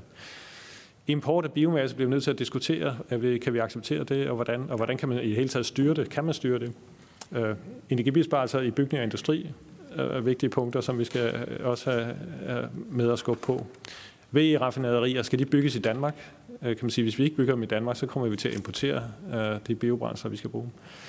Øh, ellæring øh, øh, og indfaring af CO2 og læring af CO2 kan også blive noget, som vi bliver nødt til at kigge ind i, og vi måske skal have klar på et tidspunkt, og derfor også bliver nødt til at allerede nu at kigge ind i det.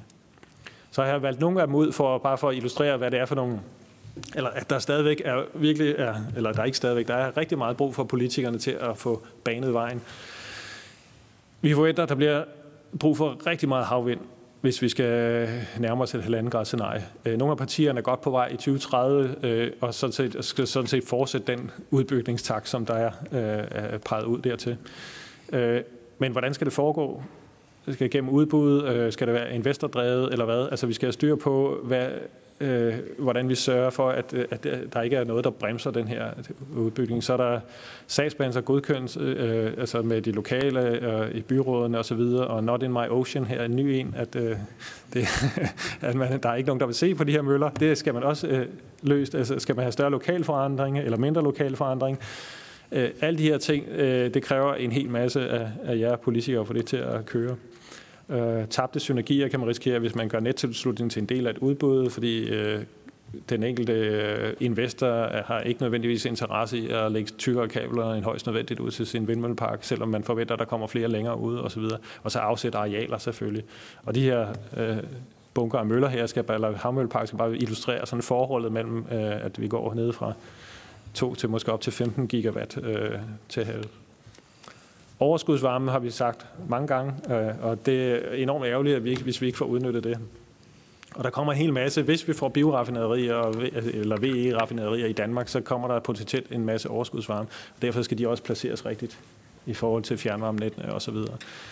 Øh, og vi kan se, at de kan komme til at dække øh, det overskudsvarme 25-30 procent med tiden af hele fjernvarmeforsyningen. Så det er, Øh, så der skal også sættes ting i gang der. Øh, hvad er det, vi mangler for at få øh, øh forløst? Altså, der er helt klart noget risikoafdækning. Der er nogen, der mangler for at få investeringen i gang. Skal, vi, skal der nogle investorer, der skal blive sikre på, at, at, at det her det hænger sammen?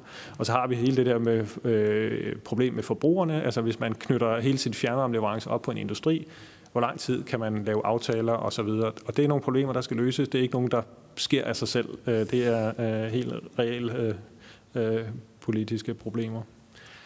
Store varmepumper, dem siger vi kommer ind hammerne hurtigt, øh, kan vi sige. Så der skal også være banet vej for dem. Øh, og, så, øh, øh, øhm, og her der er selvfølgelig mange ting, der spiller ind det her med, også som Brian også sagde, at øh, der er ret øh, potentiale for at udvide vores fjernvarmesystem.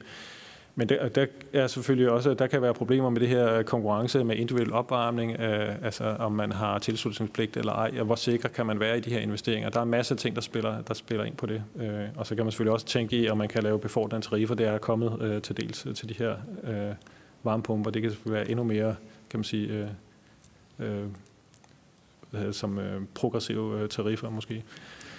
Stor udbygning med solceller på øh, bygninger og på marker. Øh, og der er selvfølgelig behov for, eller der skal man finde ud af, er der brug for mere støtte eller ej. Eller der kan godt være, at det skal skubbes lidt, øh, men øh, man skal selvfølgelig passe på at ikke lave støtteordninger, der tømmer statskassen. Øh, øh, og måske er vi derhen, hvor det kan være rent drevet af, af investorerne, men det, måske er problemerne mere på sagsbehandlinger, man kan nå og, og, og simpelthen give tilladelser til, øh, fordi at det vi ser, det er også voldsomt øh, udbygning af med med, med solceller. Det har vi illustreret her med Langeland, hvor vi har prøvet at lægge øh, det areal, der kommer ind i vores halvandengradsscenarie. Så ude i 2050, der har vi et areal, der svarer til Langelands areal med solceller stort set. Men over halvdelen af de her, de ligger altså på bygninger, så de ligger ikke på Langeland. Det er ikke fordi, vi har tænkt os at annektere Langeland. Det var bare sådan en måde at illustrere det på. Elbiler, øh, og helt reelle lastbiler, det kræver, at, øh, at øh, der er en offentlig ladestruktur til råd, og det er der, kan man sige, hvor politikerne spiller ind. Øh, der skal vi følge med med udbygningen med det, øh, øh, for at, øh, at det ikke er det, der bremser, kan man sige, øh, øh folk i at, at, at købe elbiler. Så der ligger også... Øh, og så det her med at melde klart ud, at det er det, vi vil, eller hvad, sådan så bilforhandlere og, og bilproducenter, de sørger for, at der kommer nok bilmærker på, elbilmærker på markedet i Danmark, og vi kan jo se, at det kan lykkes, som i Norge, hvor var der i første kvartal, der tror jeg, 58 procent af bilsalget, det var elbiler. Så så det er ikke fordi, de ikke er derude. Vi skal bare have dem ind på det danske marked. Så var der den her med biomasse. Øh, risikerer vi at få en uønsket, øh, gevaldig øh, uønsket biomasseimport, og det gør vi, ja, hvis vi ikke på en eller anden måde øh, styrer det. Og vi har, vi har ikke nogen løsninger her, vi påpeger bare udfordringen, øh, og man kan jo gøre forskellige ting. Man kan have afgifter og regler og lovgivning og øh, Øh, øh, prøve at, at kræve, at det skal være bæredygtig biomasse og sådan noget, men, men udfordringen er der i hvert fald, at vi risikerer, at hvis vi ikke på en eller anden måde styrer det, så er det den nemmeste løsning, det er at importere træpiller øh, og lave brændsler og lave øh, og, og fyre i industri og så videre. Øh, så det er i hvert fald noget, vi skal kigge på.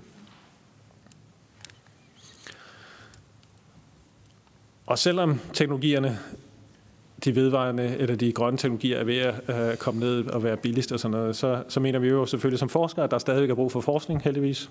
Øh, og meget af det, som vi virkelig kigger på nu, og også som øh, Brians øh, gruppe kigger på, øh, det er den her system- og sektorintegration. Hvordan skal vi få det hele til at spille sammen? Fordi hvis vi kører ud af et spor på, på en måde, så er det, og ikke sørge for at få de andre sektorer med, så kan vi spille enorme mængder af energi, og vi kan også øh, risikere at, at, at, at lave nogle logins, øh, hvor øh, vi simpelthen ender i at med en masse strandede investeringer. Så det er virkelig vigtigt, at vi kigger bredt på tværs af sektorerne, også hvordan Danmark hænger sammen med resten af verden selvfølgelig. Vi skal tage stilling til, om vi vil have de her VE-raffinaderier i Danmark, øh, og så skal vi se at gøre noget ved det, hvis vi skal, vi skal, vi skal have dem i gang, for det der skal demonstrationsanlæg og test øh, og så videre, og det at vise, at vi kan det.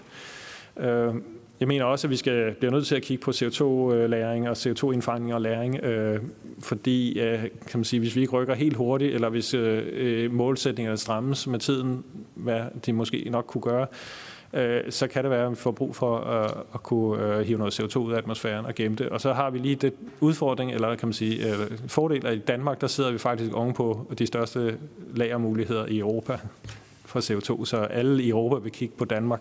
Så i alle tilfælde skal Danmark til at finde ud af, hvad vi mener om det. Om vi vil være aftager af CO2 fra hele Europa. Øh, ellæring er altså altid noget, vi skal blive bedre til.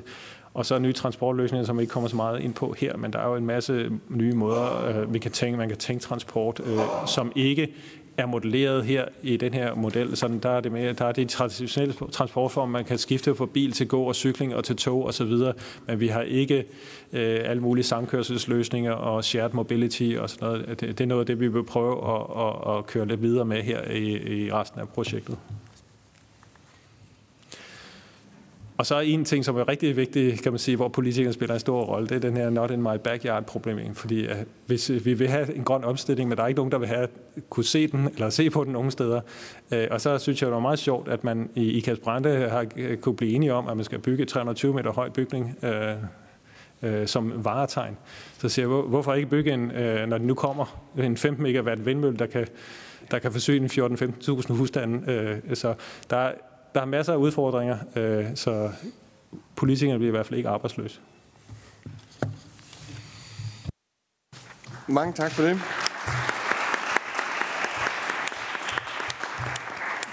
Tak, Kenneth B. Carlson, og der er mulighed for øh, et par opfølgende spørgsmål. Og første spørger, det er Søren Ege Rasmussen fra Enhedslisten. Værsgo. Jamen, det, det er da rart at høre, at hverken politikere eller forskere bliver arbejdsløse. Øh, jeg, synes, øh, jeg, synes, det er rigtig fint, at I har lavet den her model. Øh, og øh, når jeg så ser på den, så, så er der jo altså behov for, at vi får den udbygget med, at landbruget også er en del af modellen. Øh, også når vi kigger ud i, at landbruget har sådan øh, 10 millioner ton CO2-udslip også. når vi kigger fremad, hvis vi fortsætter med den landbrugsproduktion, der er nu. Øh, med, hensyn til, med hensyn til biomassen, altså det er jo interessant, at de ligesom lægger sådan et scenarie ind, som siger, at hvis vi har et halvanden grads øh, målsætning, at så er der et scenarie, hvor man ikke må importere øh, biomasse. Og der synes jeg, det er interessant at gå tilbage og sige, hvad er det egentlig, landbruget kunne, hvis man omstillede det? Klimarådet har været ude med en model, hvor man for eksempel brugte flere hundredtusind hektar til, til energiskov. Øh, vi har i enhedslisten et scenarie, hvor vi har 100.000 hektar energiskov og også 100.000 hektar ekstra skov i 2030. Og det er altså noget, der bonger alvorligt ud, hvis man begynder at modellere på, på landbrugsarealerne, reducere dem og tage lavbundsarealer ud og har det med i den store løsning.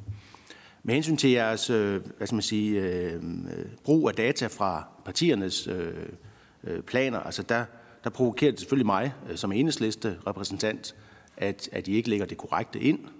Og vi bidrager meget gerne til en dialog om at få de rigtige tal ind øh, i, i modellerne. Og så vil vi også gerne øh, bruge modellen til at se, om der er noget, hvor vi, vi bør forbedre vores politik. Men, men vi har for eksempel stop for hybridbiler i 2025. Så når man går ind og kigger i modellen, så, er der, så kommer der ikke flere hybridbiler efter 2025, når man skal følge vores plan. Vi har et tilskud på elbiler øh, på en 50-100.000 for en begrænset mængde elbiler. Hvis vi ser på, hvad der er sket i Norge, så har det faktisk en betydning, at man går ind og, og påvirker markedet. Vi har også en skrotningspræmie på, på dieselbiler, som sættes op. Øh, vi har CO2-kvoter på, på industrien, som også selvfølgelig har en effekt. Og så har vi så et, et nul-emissionssamfund i 2040. Øh, og jeg synes, hvis man skal til at arbejde videre med, med nogle modeller, så kunne det også være interessant, hvis man i modellerne kunne se, hvor er det, vi lægger de mest intelligente investeringer. Øh, når man ser på, at man er ved at, at gennemføre et Viking Link til 11 milliarder, og man ikke har beregninger på, hvad kunne man få for 11 milliarder, hvis man var bedre og dygtigere til at integrere el i det danske system med fjernvarme og elbiler, så er det himmelråbende, at man kører videre med det projekt. Øh, så, så øhm, tak for, for det tilsagn, I har givet om en, en videre dialog med, med, med partierne. Den, øh, den vil vi meget gerne deltage i. Hvis du lige slukker mikrofonen. Ja, værsgo. Ja, men tak for kommentarerne, og, og det var sådan set også meningen at provokere jer lidt, eller sådan til, fordi vi vil rigtig gerne have den her dialog i gang. Og vi har prøvet selvfølgelig det bedste, vi kunne at læse jeres, øh, men, men, men der var også rigtig mange udspil, øh, så, så der er højst sandsynligt, eller der er helt sikkert en, en del fejl. Øh, og, og vi har prøvet på hjemmesiden at lægge alle liste i punktform, alle de tiltag, vi har fundet i jeres udspil, og så har vi farvet dem fed, som vi har inkluderet i modellen. Og der er sikkert nogen, som vi bør inkludere, som ikke er inkluderet, og der er nogen, vi måske har fejlfortolket. Så derfor er det rigtig godt at få en dialog omkring det, og det var også det var hele øh, kan man sige, meningen med, med, med det her. Omkring øh, tilskuddene til elbiler, der, der er det øh, så fordi, at, at øh, modellen i forvejen rammer loftet for, hvor mange elbiler man kan nå at få ind, fordi at de bliver billigst, øh, så ved at smide ekstra penge efter dem, så kommer der ikke flere elbiler. Det betyder ikke, at man ikke skal smide de ekstra penge efter dem. Øh, det er bare sådan, det, det kan man sige, det er modelmæssigt behøver, behøver man ikke, men i virkeligheden så ved man, at nogle gange så skal der smides noget, gøres, øh, sætte, være nogle ekstra incitamenter til at lige at sparke det i gang indtil det ruller. Så derfor, man kan ikke, man kan sige, de der incitamentsordninger, øh, dem bliver man nødt til at, at, at, at, at tage på og sige, at det tror vi sgu, der skal til alligevel, øh, selvom det viser sig, at øh, rent modelmæssigt, at det ikke gør. Øh, så det er derfor, der ikke kommer flere ind, øh, selvom I smider flere penge efter det, for det har, øh, det har, det har vi med. Ikke? Men, men som sagt, vi ser også frem til at tage en nærmere dialog omkring de her scenarier. Og, og, og som sagt, så lægger vi ikke målsætninger ind, så derfor har vi ikke lagt jeres, jeres udlændingsprofil ind. Vi har kun det, vi har kunne finde af politikker, øh, som skulle føre hen til det udlændingsprofil. Øh, og det er jo så også, og det får man netop kan bruge værktøjet til at, at se, har vi politikker nok, øh, og er de skrabe nok øh, til at nå i mål. Tak. Tak for det. Næste spørger, det er Ida Augen fra Radikale Venstre. Værsgo. Mange tak, og tak for den her præsentation. Jeg synes, det er rigtig spændende arbejde, I har lavet. Der, hvor jeg synes, det er nyttigt, det er, når man som enkelt parti kan gå ind og se, hvor I egentlig synes, man har nogle svagheder. Er der et område, man har misset at have fokus på, eller hvor de virkemidler, man tager i brug, måske ikke virker i jeres model. Øhm, der, hvor jeg synes, den falder helt på jorden, og du egentlig også modsiger funktionen af den her, det er så snart, I begynder at sammenligne partierne. Fordi man kunne godt få det indtryk, at der, der viser I, hvilket parti, der har den bedste klima- og energipolitik. Det, det, den altså kunne befolkningen derude godt få, og nu når vi går ind og kigger, så kan vi se, hvem der har den bedste klima- og energipolitik, og det er så den grønne studenterbevægelse. Øhm, så spørger jeg dig, du har lige listet en lang liste op. Jeg tog et billede af den, af hvad det er, at politikerne skal gøre. Du siger, at vi skal sørge for ikke at stå i vejen, og vi skal sørge for at fjerne barriererne, og vi skal sørge for at tænke systemintegration. Vi skal sørge for at tænke sektorintegration. Vi skal sørge for at løse den modstand, der er folkeligt. Hvor meget tæller det i jeres model? Nul. Altså alle de ting, du har listet op, som det politikerne skal gøre, tæller nul i jeres model. Og der synes jeg simpelthen, du torpederer din egen model politisk set fuldstændig. Altså så burde de lægge en model oveni, der hedder, hvem er så ved at løse de primære problemer, der skal løses. Fordi der kan jeg se, at vi falder ud, for eksempel Radikale og Liberal Alliance, som lige gode i jeres model. Altså, ikke for noget, men det er da komisk. At de to partier, hvor den ene netop sidder og prøver at løse øh, dynamiske elafgifter, øh, hvordan samtænker vi fjernvarme og, øh, og vind, hvordan, altså, det, det kunne jo give den vildfarelse, at det, som I egentlig opfordrer os til, tæller 0 i jeres model. Og det vil jeg egentlig måske bare gerne øh, høre jeres svar på, om man kunne udbygge jeres model med en slags synlighed for den befolkning, der tror, at det ikke... Altså, det handler jo ikke... Det er jo ikke tissemandsmåling, det her. Undskyld, jeg siger det. Det er jo faktisk, hvem der kan få det her til at ske ud i virkelighedens verden. Hvad det er for nogle problemer, der skal løses. Øh, og, og der... Øh, der bliver vi selvfølgelig provokeret, når I, når I slet ikke belønner det, I så samtidig siger, at den opgave, vi skal fokusere på. Tak for det. Værsgo. Tak. Øh, nej, det kan... Øh, hvad hedder det? Og de ting, du, du siger, som der ikke er med, altså, der, altså udover, øh, øh, kan man sige, hvad der får folk til at tage en beslutning, nej, så kan man sige, så de andre ting, de er sådan set med, men det, det vi, vi slipper dem fri, kan man sige, i de her scenarier, er at sige, at de bliver løst. Øh, og vi kunne også have holdt dem tilbage, ved mindre partierne havde en politik om hver af de her enkelte punkter, så skulle vi bare have lavet øh, tusind scenarier måske i stedet for. Altså, så det er også noget om, hvad der kan lade sig gøre. Så derfor, det vil sige, det er også derfor, jeg siger i de her øh, indledende antagelser, det vil sige, øh, Liberale Alliance, de får hjælp af modellen her til at løse øh, de her integrationsproblematikker. Fordi øh, modellen har jo netop øh, beskrevet øh, øh, rent øh, hvad hedder, strukturmæssigt sådan et system, som Brian han formulerer her. Så den tager automatisk, øh, sørger for, at man investerer øh, i de rigtige mængder af kombinationer af forskellige teknologier. Så den kan sige, den løser, så derfor kan man også bruge den til at gå ind og se, okay, hvad er det så, vi skal rent faktisk skal investere i. Øh, øh, så det, det jeg siger, det er, at vi, øh, vi kører den som om, at der er et, et, et marked, der fungerer. Og der er det så, vi siger, at der er nogle ting, som man alligevel skal gøre som politiker. Og der er nogle partier, der har ramset langt flere tiltag op om, hvordan de vil gøre det, end andre. Øh, og det kan man også sagtens øh, eller diskutere om, om hvordan det kan, øh, det kan lægges ind. Men jeg, jeg synes, det er lidt ærgerligt over, at du bruger det som, eller synes, at det øh, er så negativt med at komme ud og vise, hvor langt man når med de her forskellige, fordi det er ikke en, kan man sige, en konkurrence eller sådan noget. Det, det er for at vi alle sammen kan blive klogere. Øh, der er nogle forskellige øh, ting, og, og jeg synes, øh, og det der med, at at der ikke er en stor forskel til 2030, altså det kan du spørge Brian og spørge nogle andre, det er der altså ikke. Altså, der er, I arbejder med langt flere med nogle detaljer, øh, som er nødvendige at få styr på i det her integration. Men det første skridt her frem til 2030, det er altså bare fuld gas på at få lukket de her kulkraftværker og få bygget noget mere vind, og så få sparket gang i elbilerne. Øh, og så kommer vi, løber vi ind i masser af andre udfordringer.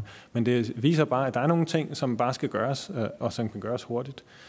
Og det er, hvor det virkelig begynder at trække tænder ud, det er efter 2030. Jeg siger ikke, at det, der ikke er, altså, der er masser af ting, som, som vi skal have løst øh, øh undervejs. Og, så jeg håber mere, det kan blive brug, øh, brugt til en diskussion af, hvad er det for nogle ting, der så skal, der skal løses. Øh, og jeg tror da også på, at øh, partier som Enhedslisten og måske Radikale og andre, når de får kigget efter, så kommer de længere ned, øh, fordi de har, for vi kan få, få, få tolket nogle af de her indsatser. Men det er jo netop den dialog, som vi, som vi håber på, der kan komme med at få feedback fra jer øh, om, øh, hvordan øh, ser I egentlig det her, og, og hvad mente I egentlig med det der? Fordi det er helt klart, det er vores fortolkning øh, af, af jeres politik, øh, så det, det, det er selvfølgelig en stor usikkerhed på. Tak for det. Der bliver god tid til debat øh, lige om lidt. Øh, Christian Poll har et sidste afklarende spørgsmål, inden vi går over til den mere sådan generelle debat, og får det sidste korte indlæg på. Værsgo. Tak. Øhm, jeg vil bare lige tage fat i en af de sidste, du havde med ladestandere, hvor der er en fremskrivning til 200-300.000 ladestandere. Øh, hvad er det for en antagelse i forhold til antallet af biler? Øh, fordi den her debat, der er om selvkørende biler, betyder vel, at der kommer færre samlet set, eller har I regnet det med ind, eller er det sådan en en-til-en? Øh, de godt 2 millioner biler, vi har i dag, de bliver til 2 millioner elbiler. Øh, hvad hedder det? Vi har en fremskrivning af bilparken øh, ud fra, øh, som der, det der også bliver brugt i landstrafikmodellen og øh, tra- Transportministeriet, øh, og det er det, kan man sige, øh, og de bliver så stort set omsat til elbiler, øh, og det er det, der trækker, kan man sige, efterspørgselen efter, eller det her behov for ladestandere. Øh, vi har ikke endnu med det her effekten af, af, af, af, af selvkørende biler og shared mobility og sådan noget, og det, øh, men det er helt klart en, øh, noget, der er meget interessant at kigge ind i, for der ligger en kæmpe investering i de her biler. Altså der ligger det den største investering i vores samfund, stort set, eller i energisystemet, det er de der biler. Så hvis vi kan deles om bilerne, så frigør det enorme midler til, til andre ting. Så det, det er en vigtig pointe. Tak for det. Vi skynder os videre i programmet, og øh, næste øh, oplæg, det er fra øh, Marie Munstrup fra DTU, og har været med i Comets-projektet også. Værsgo. Ja, tak skal du have. Øhm, jeg synes jo, at jeg er meget enig med nogle af de, de tidligere indlægsholdere, og øh, jeg vil sige først, at, at, øh, at det har været fornøjelse at være med i det her projekt, som har været med til at, at sørge for, at vi fik en bedre modellering af, af samspillet mellem energisystemet og transportsektoren. Og det synes jeg er meget vigtigt, at øh, vi har været gode til at, at dekarbonisere el- og varmesektoren, men nu er det meget vigtigt, at, at vi ser det integreret i forhold til, til transportsektoren også. Og det er også fordi, der kommer flere koblinger. Der kommer det der med, at vi kan udnytte el til varme, til køretøjer og til brændselsproduktion, men også at, øh, at vi kan få udnyttet alt det her overskudsvarme via nogle varmepumper til noget fjernvarme. Så, så, så man forestiller sig, at, at energisystemet bliver mere og mere koblet, og vi kan udnytte de der læringsmuligheder, som, som Brian han snakkede om. Så altså, vi har jo en, en super flot tradition i Danmark med øh, offentlig debat af scenarier. Øh, øh, energisystem, planlægning, langsigtet planlægning med brede forlig i. Og det er jo det her, vi gerne vil spille ind til med det her. Vi vil gerne bidrage til, at der kommer mere transparens, og en af grundene til, at vi gerne vil bidrage til det, det er jo, at vi håber, at det bidrager til, at man får taget hul på de vigtige knaster, at man ikke sidder og diskuterer, at vi vil have en havvindmølle mere end jer, så vi kan ikke gå i forlig mere. Nej, det er ikke det, det handler om. Det handler om, øh, hvad gør vi nu med den langsigtede transport? Den skal vi til at snakke om. Vi skal ikke kun snakke om elbiler. Sorry. Men øh, vi skal også snakke om lastbiler og fly og skibe, og vi skal, vi skal snakke om, hvad gør vi ved landbruget. Så, så der er nogle andre svære emner, der skal til at op på dagsordenen, og det er det, vi prøver at, at skubbe med til med det her. Øhm, og, øh, og der kan man sige, at når vi, når vi så kigger ind i det her system, så, øh, så har vi jo nogle nye muligheder, og vi har nogle nye udfordringer. Og en af mulighederne, det er der, hvorfor skulle vi ikke være et af de lande, der er helt med fremme, når det kommer til produktion af elektrobrændstoffer og, og biobrændstoffer. Vi har en masse biomasse, vi har en masse billig strøm, øh, og vi kan udnytte overskudsvarme. Det er da genialt. Øh, hvorfor ikke få et eksporteventyr ud af det? Men vi kan ikke sidde på hænderne, hvis vi skal have det. Vi, der skal vi i gang og ud over rampen.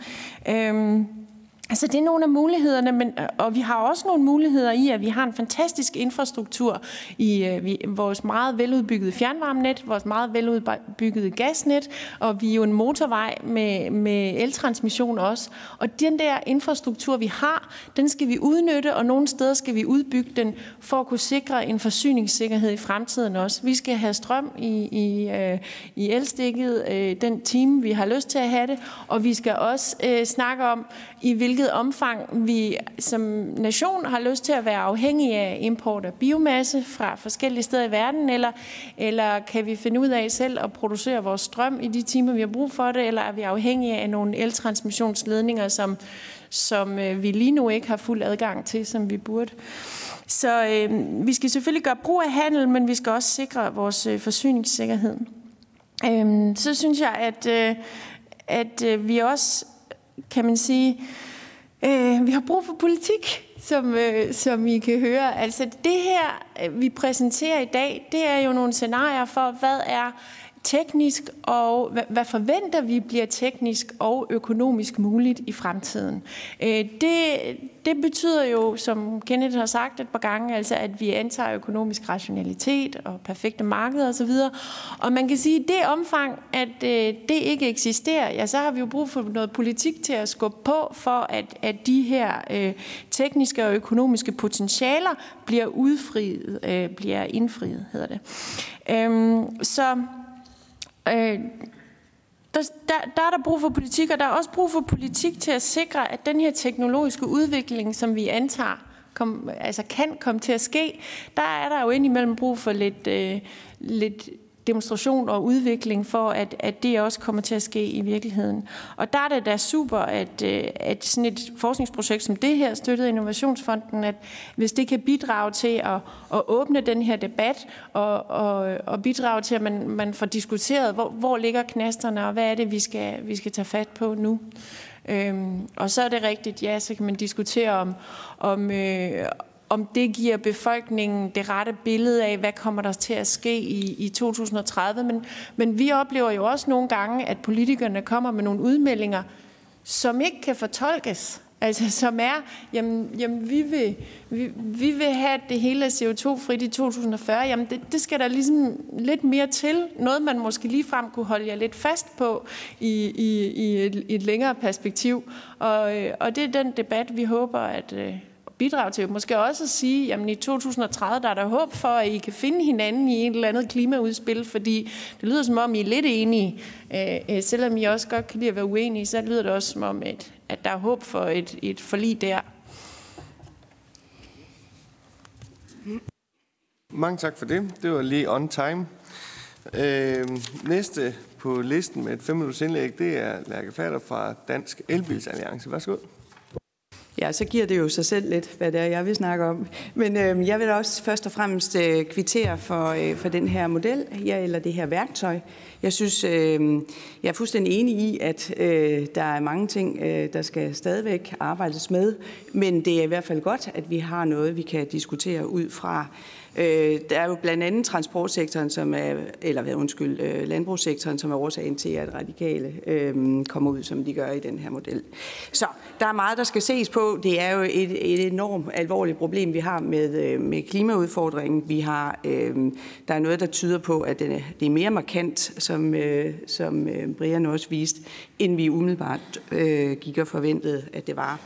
Øh, når man så dykker lidt ned i modellen, så, øhm, så, så, så viser I så, at det er elbiler, der skal satses på. Men øh, når man ser jeres omkostningsstruktur, øh, så øh, er det, synes jeg, det er lidt ærgerligt, at det, det ser ud som om, at det faktisk er lidt lige meget, om partierne gør noget eller ikke gør noget. Og det er jeg ret uenig i, fordi det handler jo om, hvad det er for nogle dynamikker, man øh, putter ind i modellen i forhold til forbrugerens valg. Og her har man valgt at sige, øh, det er de langsigtede omkostninger, altså øh, de såkaldte øh, total cost of ownership, man lægger ind. Og det er der også, øh, det, det forstår jeg også godt, man har gjort. Jeg synes bare, når man kigger på virkeligheden og ser på øh, lande, hvor at det går rigtig hurtigt nu, blandt andet Norge. Altså, så er det ikke ligegyldigt, om en bil koster 100.000 eller 200.000, når man står derude og, øh, og skal bede banken om at låne en nogle penge. Øh, det er ikke ligegyldigt, og det samme med Sverige, hvor at man har den her øh, firmabilsbeskatning, som begunstiger de grønne biler. Det er også det, det er nogle priser upfront, og der kunne jeg godt tænke mig, at man øhm, på en eller anden måde fik lavet en diskonteringsfaktor i den her model, som øh, belønner øh, det kortsigtede lidt mere, end, end det, det vi kan se, den gør.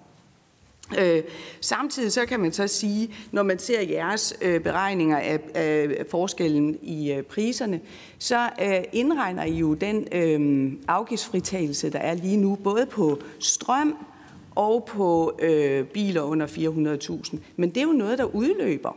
Altså, det, det, det er jo noget, øh, politikerne skal hjælpe os med at, øh, at fastholde en, en begunstigelse af de klimavenlige biler i forhold til de fossile biler. Øh, det kommer ikke af sig selv. Og, og hvis vi så igen tager Norge ind som eksempel, så øh, er de der, eller de var der, hvor vi er i dag for syv år siden. Hvis vi skal med samme hastighed som Norge, så, så når vi ikke i mål med vores, øh, øh, med vores halvanden graders målsætning. Så derfor så skal der ske noget nu.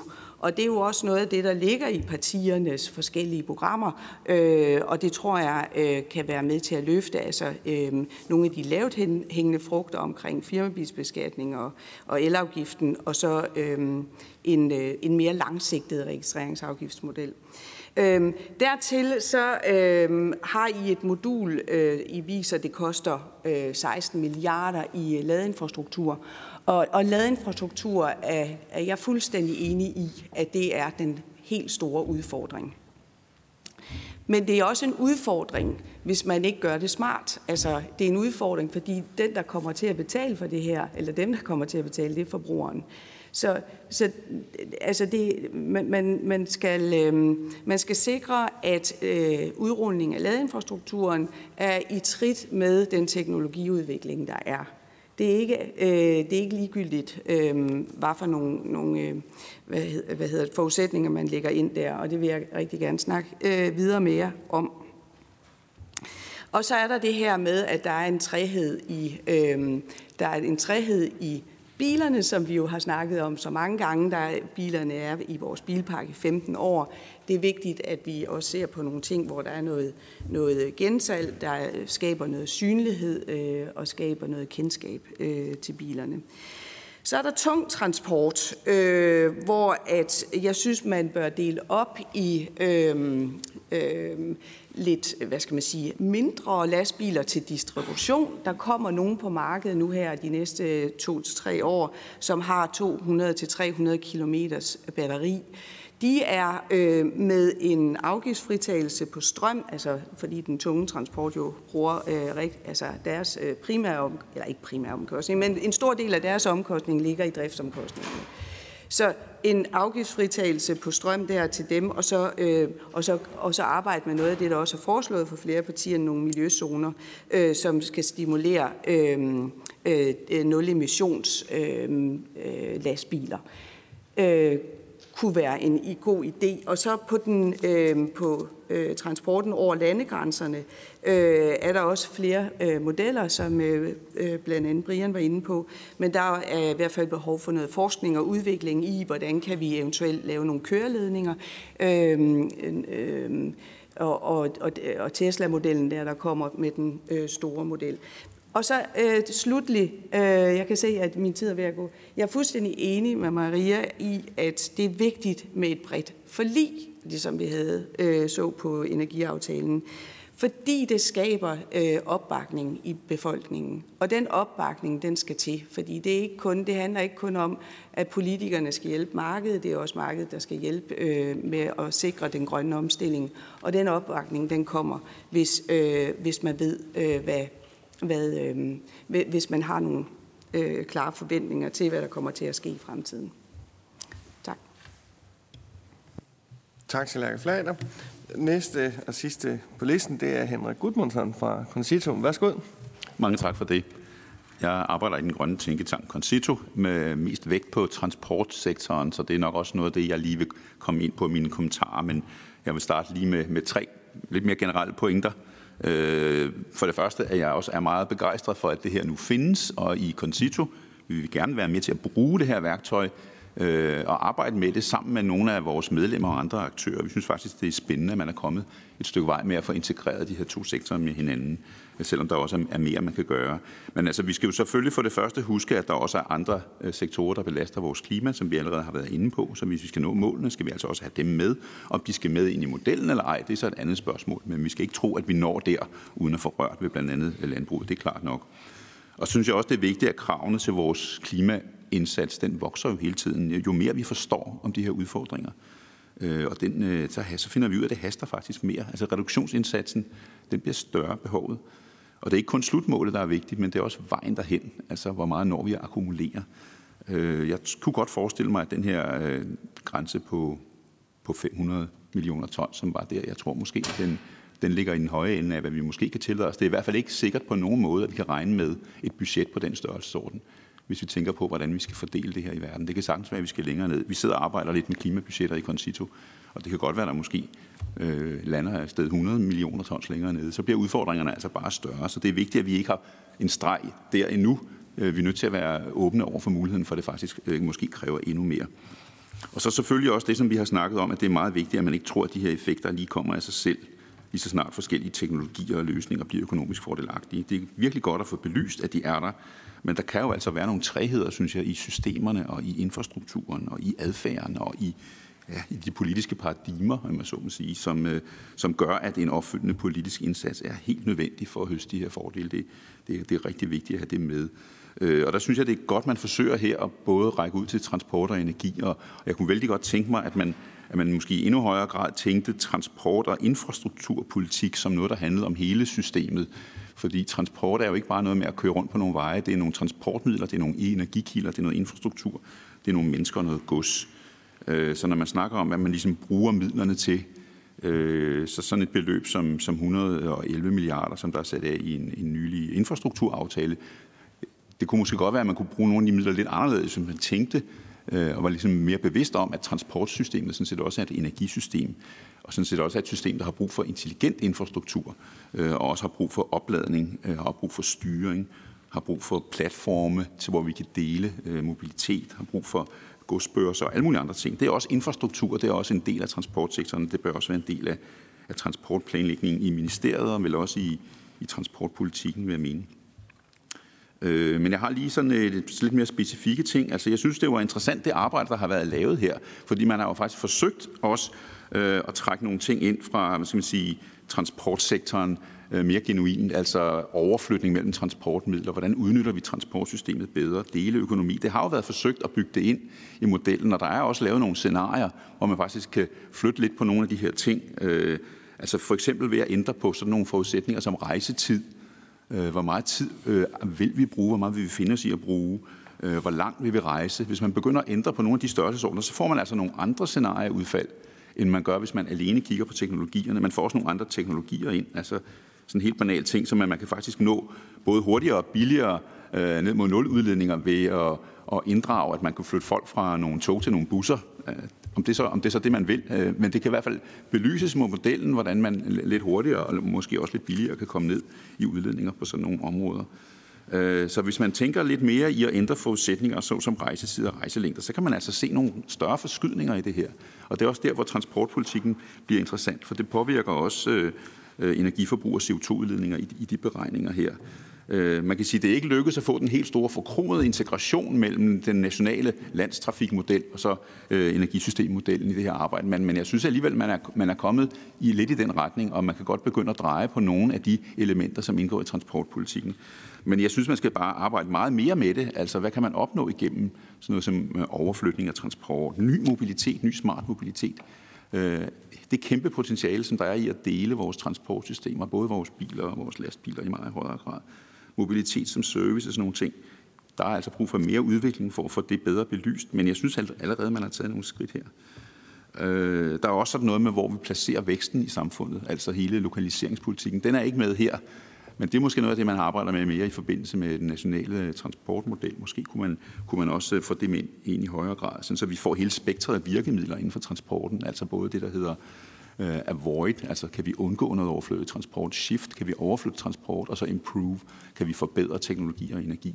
Det er det sidste, der er mest fokus på her, men hvis vi skal ned og, og nå de her meget skrappe budgetmål, så må vi altså nok rykke længere og længere ind i nogle af de ting, som, som også handler om selve, selve efterspørgselen og udformningen af transportsystemet.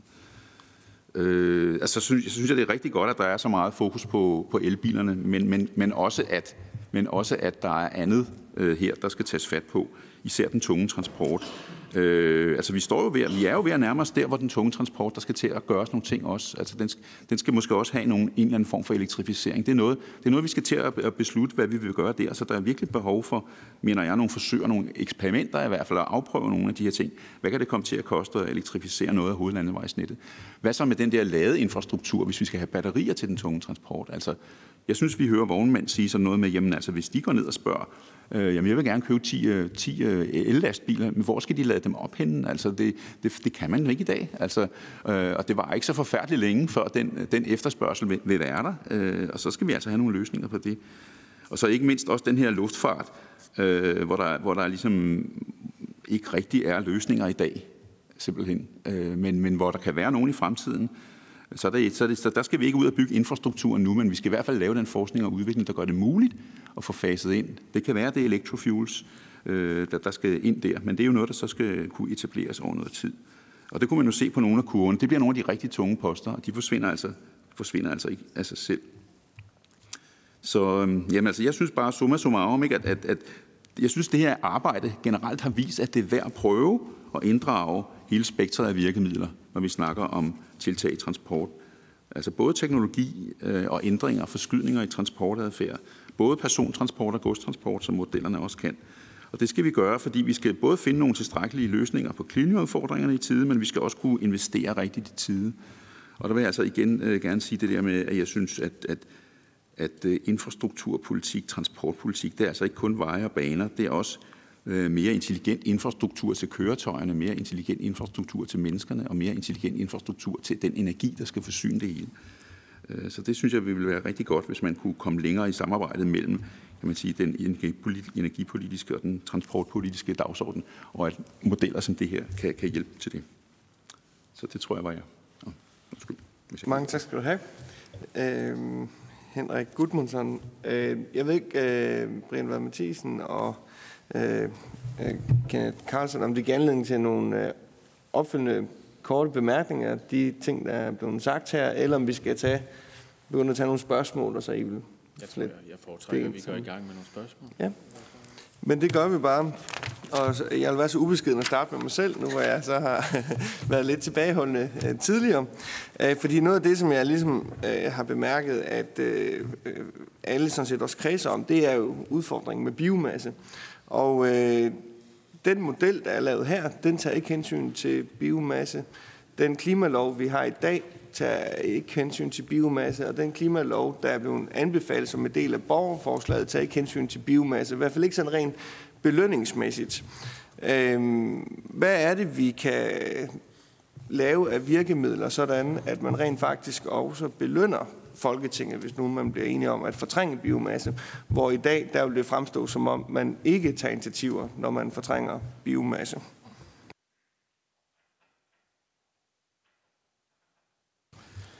Øh, jeg vil gerne svare lidt på det i hvert fald. Øh, altså, at, øh, for det første, så, så vil jeg være glad for, hvis det på et eller andet tidspunkt går op for os, at vi er nødt til at gøre noget ved det aktivt. Det synes jeg, det må være første step. For mig er det helt tydeligt, at, at øh, den europæiske debat bevæger sig derhen, hvor at, øh, at man er meget opmærksom på, hvordan man bruger biomassen i det europæiske system. I ser det på, øh, på de her øh, direktiver i forhold til transporten.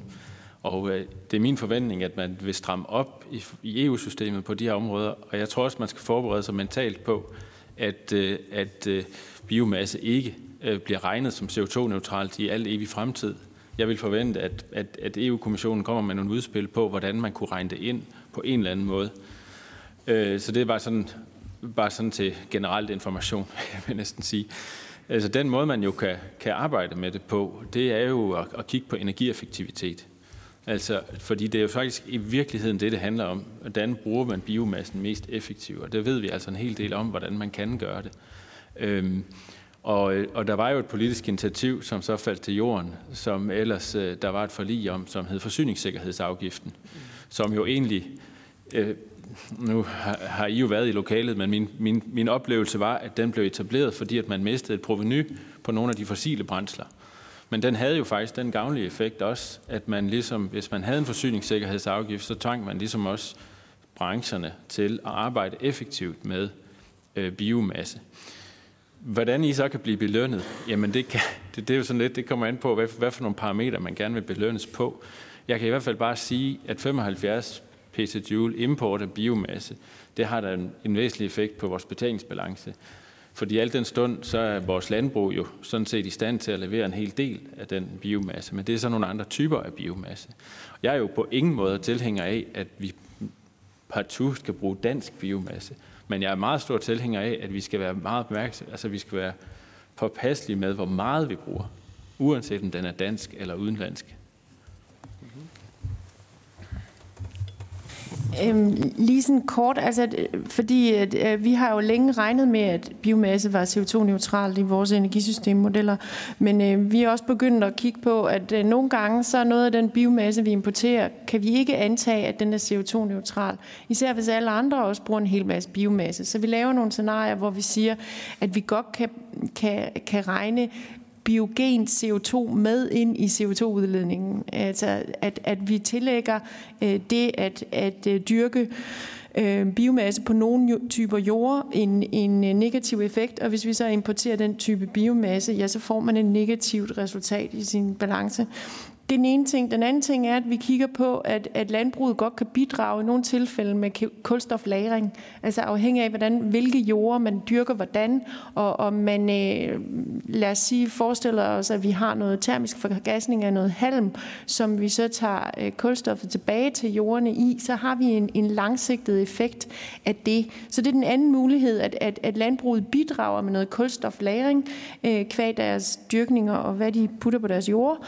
Og, og det det sidste er jo, som, som enhedslisten også nævnte, den mulighed, vi har for at, at opbygge noget kulstoflagring i vores skove. Øh, så, så det er klart, at, at der får man også nogen effekt øh, ved at og, øh, og få mere skov. Så, så det er der nogle af de måder, man kunne, man kunne øh, det er de tre måder, jeg lige kan tænke på, at man kan få noget øh, benefit af at, at have en fornuftig håndtering af, af biomassen, øh, også i landbruget. Yes, tak for det. Næste spørg på listen, det er Christian Pold fra Alternativet. Værsgo. Tak for det. Øh, det var i virkeligheden også til noget af Kenneths gennemgang, øh, hvor du nævner de her VE-raffinaderier. Og der øh, bemærkede jeg, at når vi kommer læng, længst hen i 2050, så var der et ret stort input på det fra dybstrøgelse, tror jeg, der stod. Og det vil sige, nu nævner du godt nok, at landbruget ikke øh, er med endnu, men, men øh, en af de store omstillinger, vi jo ser er nødvendige, det er jo, at kødproduktionen kommer ned. Altså det vil sige, at vi skal have et langt lavere dyrehold i Danmark. Øh, kan der blive en problemstilling der, som, som, som er, er, har en vis øh, volumen, en vis betydning, som man skal finde alternativer til? Værsgo. Ja, det er klart, når det indgår øh, som en del af det biomassepotentiale, som vi har i dag, øh, og hvis vi ikke har noget andet til at erstatte det. Øh, så, men ja, det øh, tydeliggør jo bare det her øh, nødvendigheden af at have landbruget og arealanvendelsen med. Ikke? Og, og sådan er det hver gang, kan man sige, hver gang øh, vi udvider vores modeller til at omfatte noget mere, så popper den næste op. Øh, og her er det helt klart landbruget og arealanvendelsen, øh, som er, og det er også øh, det, der ligger næst, kan man sige, vores, på vores skrivebord, at, at det skal med ind, som Marie siger, og repræsenteres meget bedre. Sådan, så man også kan til de her øh, øh, politikker med ind, hvor man gør noget på at ændre anvendelsen, øh, og dermed også ressourcerne. Øh, nogle ressourcer kan øges, og nogle vil blive mindre, øh, sådan så vi får den, en bedre sammenhæng dertil. Øh, det, er, det er helt klart. Det er, alt, alt, hver gang man ændrer kan man sige, forudsætninger et eller andet, så spiller det ind på resultaterne. Så derfor skal man også ja, øh, huske det, når man kigger på resultaterne. Tak for det. Næste spørger, det er Ida Augen fra Radikale Venstre. Værsgo. Ja, som jeg sagde før, så synes jeg, det er en spændende model for partierne selv at gå ind og kigge på nogle scenarier. Det kunne være meget godt at vide, nu har jeg desværre ikke tid til at blive til gennemgangen mulighed for det, men at vide om, hvordan vi reelt sådan kunne arbejde fremadrettet med, med scenarier, hvis vi gerne vil prøve at regne dem igennem med noget af det her. Så synes jeg, I skal, jeg synes virkelig, I skal overveje, hvordan I lægger det her op til befolkningen. Fordi at, øh, at hvis man nu forestiller sig, at der kom et parti, der sagde, at vi vil forbyde alt flyvning i 2020, vi vil lukke alle kulkraftværker i 2020, og vi vil lukke dansk industri produktion i 2025, så vil de jo bare bonge ud som Danmarks mest klimavenlige parti, og det er jo bare dem, man skal stemme på, hvis man vil noget med det her. Og det er bare for at sige, at I må også have et vist mål af politisk forståelse. Altså, what gets measured gets done. Og hvis ikke I gør det meget tydeligt, at I faktisk foreslår noget helt andet, når I så går hen på listen over, hvad det er, der er sindssygt vigtigt, vi gør, så er det alle de ting, I enten har taget for givet, det sker nok af sig selv. Øh, eller vi lige løser de der systemintegrationsting. Det er jo det, I siger er vores opgave. Så derfor så synes jeg, I, har, I skylder at gå ind i den model og gøre meget tydeligt, at det ikke nødvendigvis betyder, at det vil være den mest anbefalesværdige politik, at man bare sætter sig nogle, nogle høje målsætninger og finder på nogle virkemidler, som enten aldrig vil have gang på jorden, eller som ikke løser de systemspørgsmål, der er. Fordi hvis man skal tage dit billede alvorligt med bilen, der bliver skubbet, eller de to, der er ved at køre sammen, så har I faktisk slet ikke taget det billede ind i jeres model, medmindre du nu om lidt kan overbevise mig om det. Så har jeg et spørgsmål til jer, det er, at du sagde, at vi var et interessant land for CCS, eller for læring af, af CO2. To spørgsmål til det. Dels hvordan, altså det var sådan helt teknisk. Hvor lærer vi det? Er det, altså det i Nordsøen, eller er det i undergrunden? Hvor? Og, sådan. og det andet er, hvorfor, er det for at komme i negativ CO2? Fordi vi vil have en større interesse i at prøve at lave e-fuels, hvis vi faktisk får koncentreret CO2, end at lære det. Øh, så hvor, hvad, altså skal vi overhovedet begynde at tale om CCS, eller skal vi tale om, at det CO2, vi får i koncentreret form, det skal vi have lavet om til, til e-fuels i en eller anden form? Tak for det. Det var ja. vist også rettet til dig. Tak øh, for at starte med det, øh, med det sidste. Øh, det er simpelthen fordi, at øh, vi har de her saltkaverner i Danmark, der vi også bruger til gaslager. Der er enorme. Og så har vi også, øh, også Nordsøen kan også bruges øh, udtømte olie- og gasfelter. Og derfor Norge er selvfølgelig også, de har også øh, et stort lagerpotentiale. Da de også har nogle af de her øh, formationer, men også har en masse olie- og gasfelter selvfølgelig. Og hvis man kigger på hele Europa, så er det faktisk der, at der er de bedste lagermuligheder. Øh, og øh, så kan man så sige, skal vi så gå den vej eller ej? Men altså, man kigger på alle globale scenarier eller europæiske scenarier, som prøver at holde sig under halvanden grad, så er der masser af CCS. Øh, også carbon capture storage. Der bliver også brugt masser af kulstof til at producere brændstoffer, men der er også masser, der bare bliver gemt for overhovedet at nå i mål. Øh, og når vi kigger på Danmark, så kan vi måske godt holde os inden for nogle, øh, en eller anden grænse uden CCS, øh, men, men øh, men formentlig, eller højst sandsynligt, vil der i Europa i hvert fald være brug for det. Øhm, så der er et spørgsmål om, om vi vil være lager. Altså, så det er sådan helt, øh, og hvad betyder det? Øh, altså, der er jo helt klart en olie- og gasindustri, som har alt, øh, altså, som kan de ting, der skal til at lære og sådan noget. Ikke? Men øh, er det et nyt forretningsområde, eller hvad? Men det er noget, man skal tage stilling til i Danmark jo, om vi overhovedet vil være med på den. Øh, så det, vi nævner det bare som, at det bliver nødvendigt i Europa og i verden. Øh, og vi sidder på lageret, så nogen vil komme og spørge os på et eller andet tidspunkt.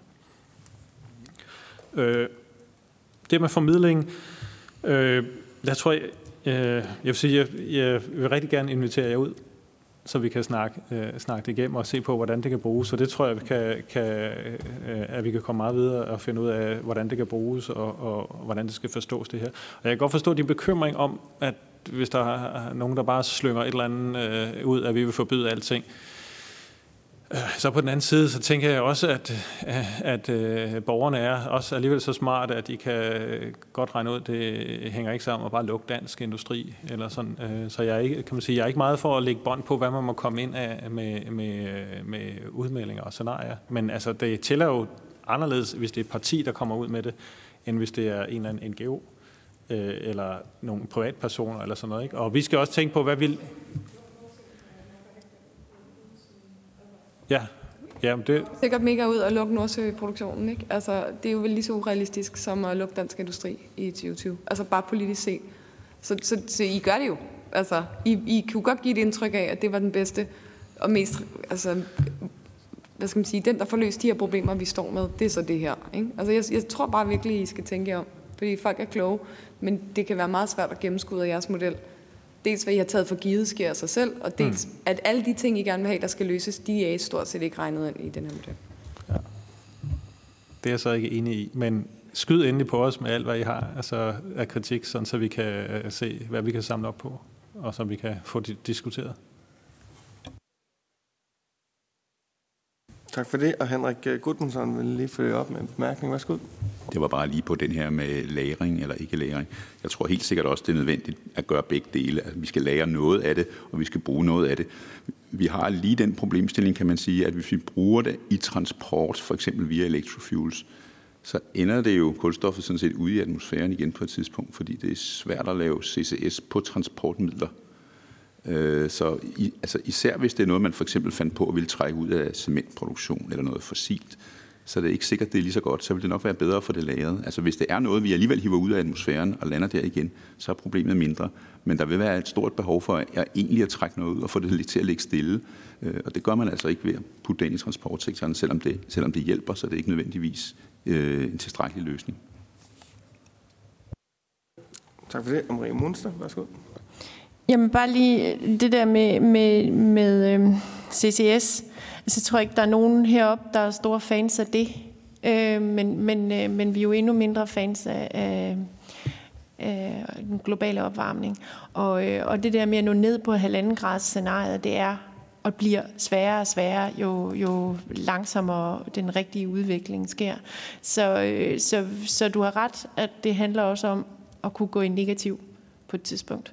Og, det, øh, og man kan sige, det, der er enormt meget not in my backyard på det punkt. Der er ikke nogen, der gider at have det, men der er alle, eller ikke alle, men der er mange, der mener, at der bliver brug for det.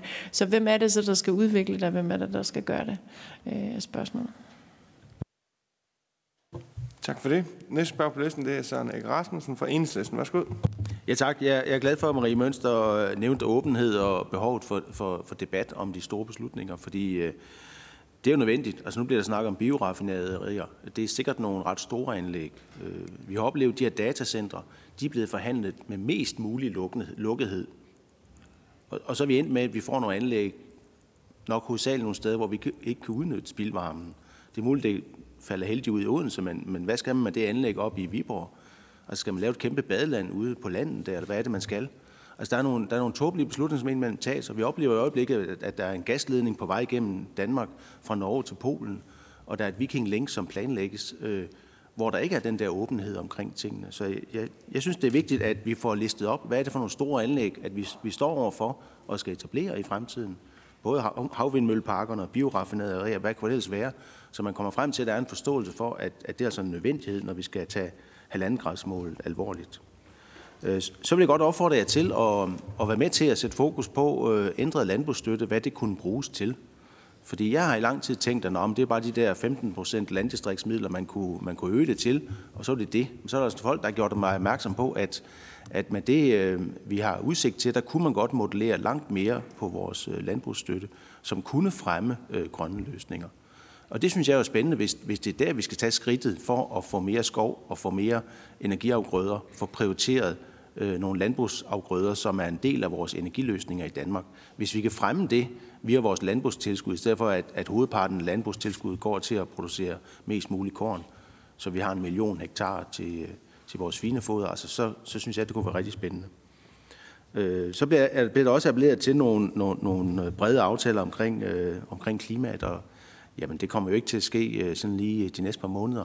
Men, øh, men altså, der kan selvfølgelig laves noget efter et valg, og jeg kan da også se, at hvis, hvis flertallet skifter, at så er der, så er der i hvert fald et flertal, der, der kunne samles om øh, et eller andet klimalovgivning, som, som kunne gøre noget øh, markant. Og, og så må man bare sige, jo mere man kigger ned i tallene og, og skulle tage halvandengradsmålet alvorligt, altså så står vi jo, altså vi står med en kæmpe udfordring, fordi der er alle de der skyggetal, som ikke tæller med i de officielle statistikker.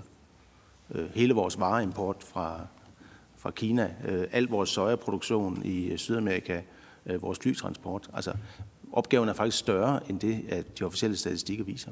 Så det synes jeg, at der er alle mulige grunde til at have fortsat fokus og, og gode modeller, der kan hjælpe os. Tak for det.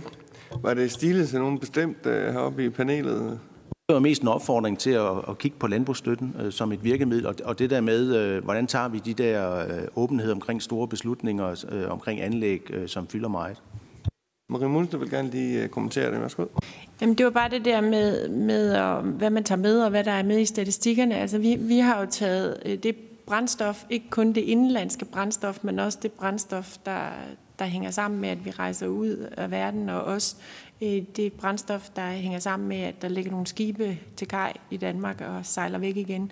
Så, så vi har ligesom forsøgt at sige, at det bliver vi jo nødt til, altså alle bliver jo nødt til i et eller andet omfang at, at, at bidrage til den fest også. Øh, så, så, så det har vi taget med ind. Og så, så, så er det selvfølgelig vigtigt, at vi får kigget på andet end CO2, at vi også kommer videre med de andre klimagasser og får, får godt styr på dem. Tak for det. Øh, noget af det, som der jo er klart i den, de her modeller, som jo, når jeg skal sige, så er det jo meget, meget, meget interessant at arbejde med, men det er jo, at det er jo det danske klimaregnskab. Kunne man øh, sætte en faktor ind, som hedder eksport af klimaudfordringer? Nu nævner øh, Ida Augen øh, Nordsøen som eksempel. Vi ved, hvis vi lukker ned for Nordsøens øh, olieudvinding, så køber det fra Norge, så vil CO2-ekvivalenterne være cirka dobbelt så høje ved udvinding fra Norge af, som i Danmark. Øh, der kan også være landbrugspolitiske tiltag, som i højere grad vil gavne det danske klimaregnskab end klodens klimaregnskab. Kan man lave en, øh, øh, en, hvad skal man sige, en konsekvensvurdering af klodens, altså hvad vi eksporterer af klimaudfordringer? Øh, ja, det kan man godt, men det er svært at gøre med en model, der dækker Danmark. Altså, der er, hvad hedder det, globale øh, energi- og klimamodeller, øh, som man kan bruge til det. Men der, der, er det, der er Danmark jo typisk ikke et separat land. Øh, der er, hvis øh, Frankrig er heldig måske at være separat, det er det ikke engang, men det er Europa. Altså, det er store, så der kan man se på de, de store billeder omkring, hvordan man eksporterer problemerne. Vi kan dog, altså, øh, eftersom vi har holder styr på handlen med brændsler, øh, så kan vi jo godt tillægge dem forskellige emissionsfaktorer, alt efter hvor de kommer fra. Øh, det gør vi allerede på elsiden. Så, det, så det, noget af det, et stykke af vejen kan man godt komme. Øh, varerne har vi slet ikke styr på jo, øh, vareimporten. Altså, det er jo et kæmpe, kæmpe udfordring, kan man sige. Næste spørger, det er Ida Augen. Værsgo. Mange tak. Øhm, det store politiske spørgsmål, det er altså, hvordan? Det er altså det allersværste spørgsmål i politik, og det, det vil bare bede om at tage med hjem. At, øh, at det, det svarer I måske ikke altid helt på i det her. Øhm, så det andet spørgsmål, som man også kan sige, når man er reelt politiker, man rammer ind i, det er, hvad koster den? Altså, og, og, og kosteffektivitet mangler jeg måske også en lille smule et billede af, når jeg ser jeres planer, ikke? Fordi de, miljø, de miljøøkonomiske vismænd, de vil nærmest friholde transporten for at klare vores forpligtelser frem til 2030 øh, og tage det hele på landbruget. Og, øh, og man kan også sige, at det, hvis man rent tænker økonomisk, så kunne det jo sagtens være en, en idé i at vente på de elbiler til 25. Men så misser man den her store systemintegration, man misser at udbygge infrastrukturen, man misser, at øh, bilproducenterne vil introducere deres biler i det land. Øhm, så i virkeligheden, så jeg, jeg oplevede bare, da I kom ud med det her, at I gjorde lidt til linjedommer over partiernes politik, og så var I meget langt fra en forståelse af, hvad en politisk virkelighed er, og også det, som Henrik nævner, der skal til befolkningens villighed, øh, at systemerne spiller sammen, at man kan flytte på alle de her ting. Så kunne bare godt drømme om, at I fik det ud med flammeskrift, at, øh, at det her ikke er den politiske opskrift på, hvordan og hvad det koster, men et bud på, hvor partierne kan gå ind og se på, hvor har de nogle svagheder. Det er i hvert fald der, hvor jeg helt klart synes, det er en super spændende model, og et sted, hvor man kunne prøve at putte sine ting ind og hele tiden blive klogere. Så tror jeg, jeg forstår godt, at I gerne vil provokeres, men, men, men, men det er også meget godt at vide, hvad man selv er god til. Jeg er enormt dårlig til modulering, ikke? Altså, det har jeg virkelig dyb ydmyghed over, for det er nok pænt meget bedre til, end jeg er. Men, men jeg, måske kunne det være, at I heller Altså, jeg synes, I kommer med nogle gode anbefalinger, men det, det er faktisk svært bare det at få, den, få den, øh, de datacentre ind i fjernvarmen. Det kan vise sig at blive en gigaopgave. Det er, fordi vindmøller op at stå, kan vise sig at blive vores største opgave. Så jeg glæder mig bare at kende til, at du ligesom siger nu, at nu kommer I ud, og så gør I det meget tydeligt omkring jeres model, hvad den kan og hvad den ikke kan. Fordi det er jo, ellers så ender vi i samme diskussion, at Finansministeriet ligesom siger, at de kan regne på det hele, og så mangler de sådan en stor del af verden. Og, øh, og så tror jeg bare, at jeres model bliver meget mere brugbar for os politisk også. Så tak for provokationen. Den virkede helt tydeligt.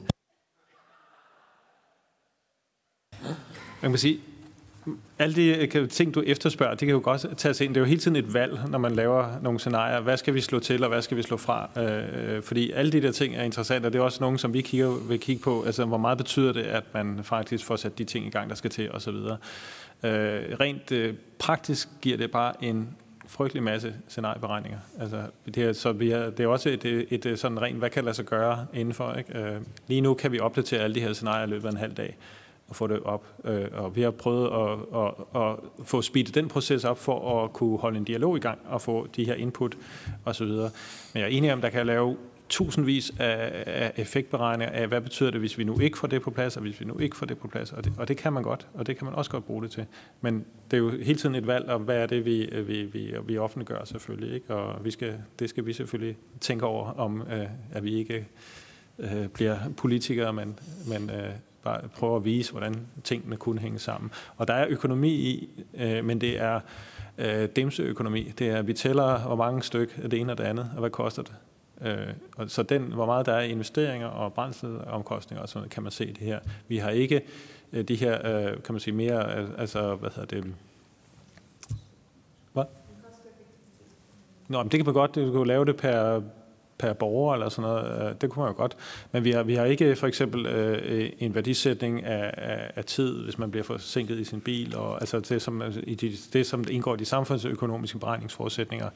Øh, det har vi ikke med, men vi, vi, vi holder styr på alt, hvad der bliver investeret i af, af hardware og, og brændsler osv., så, videre. så man kan godt sammenligne, øh, hvor meget koster det her system øh, ja, med de andre.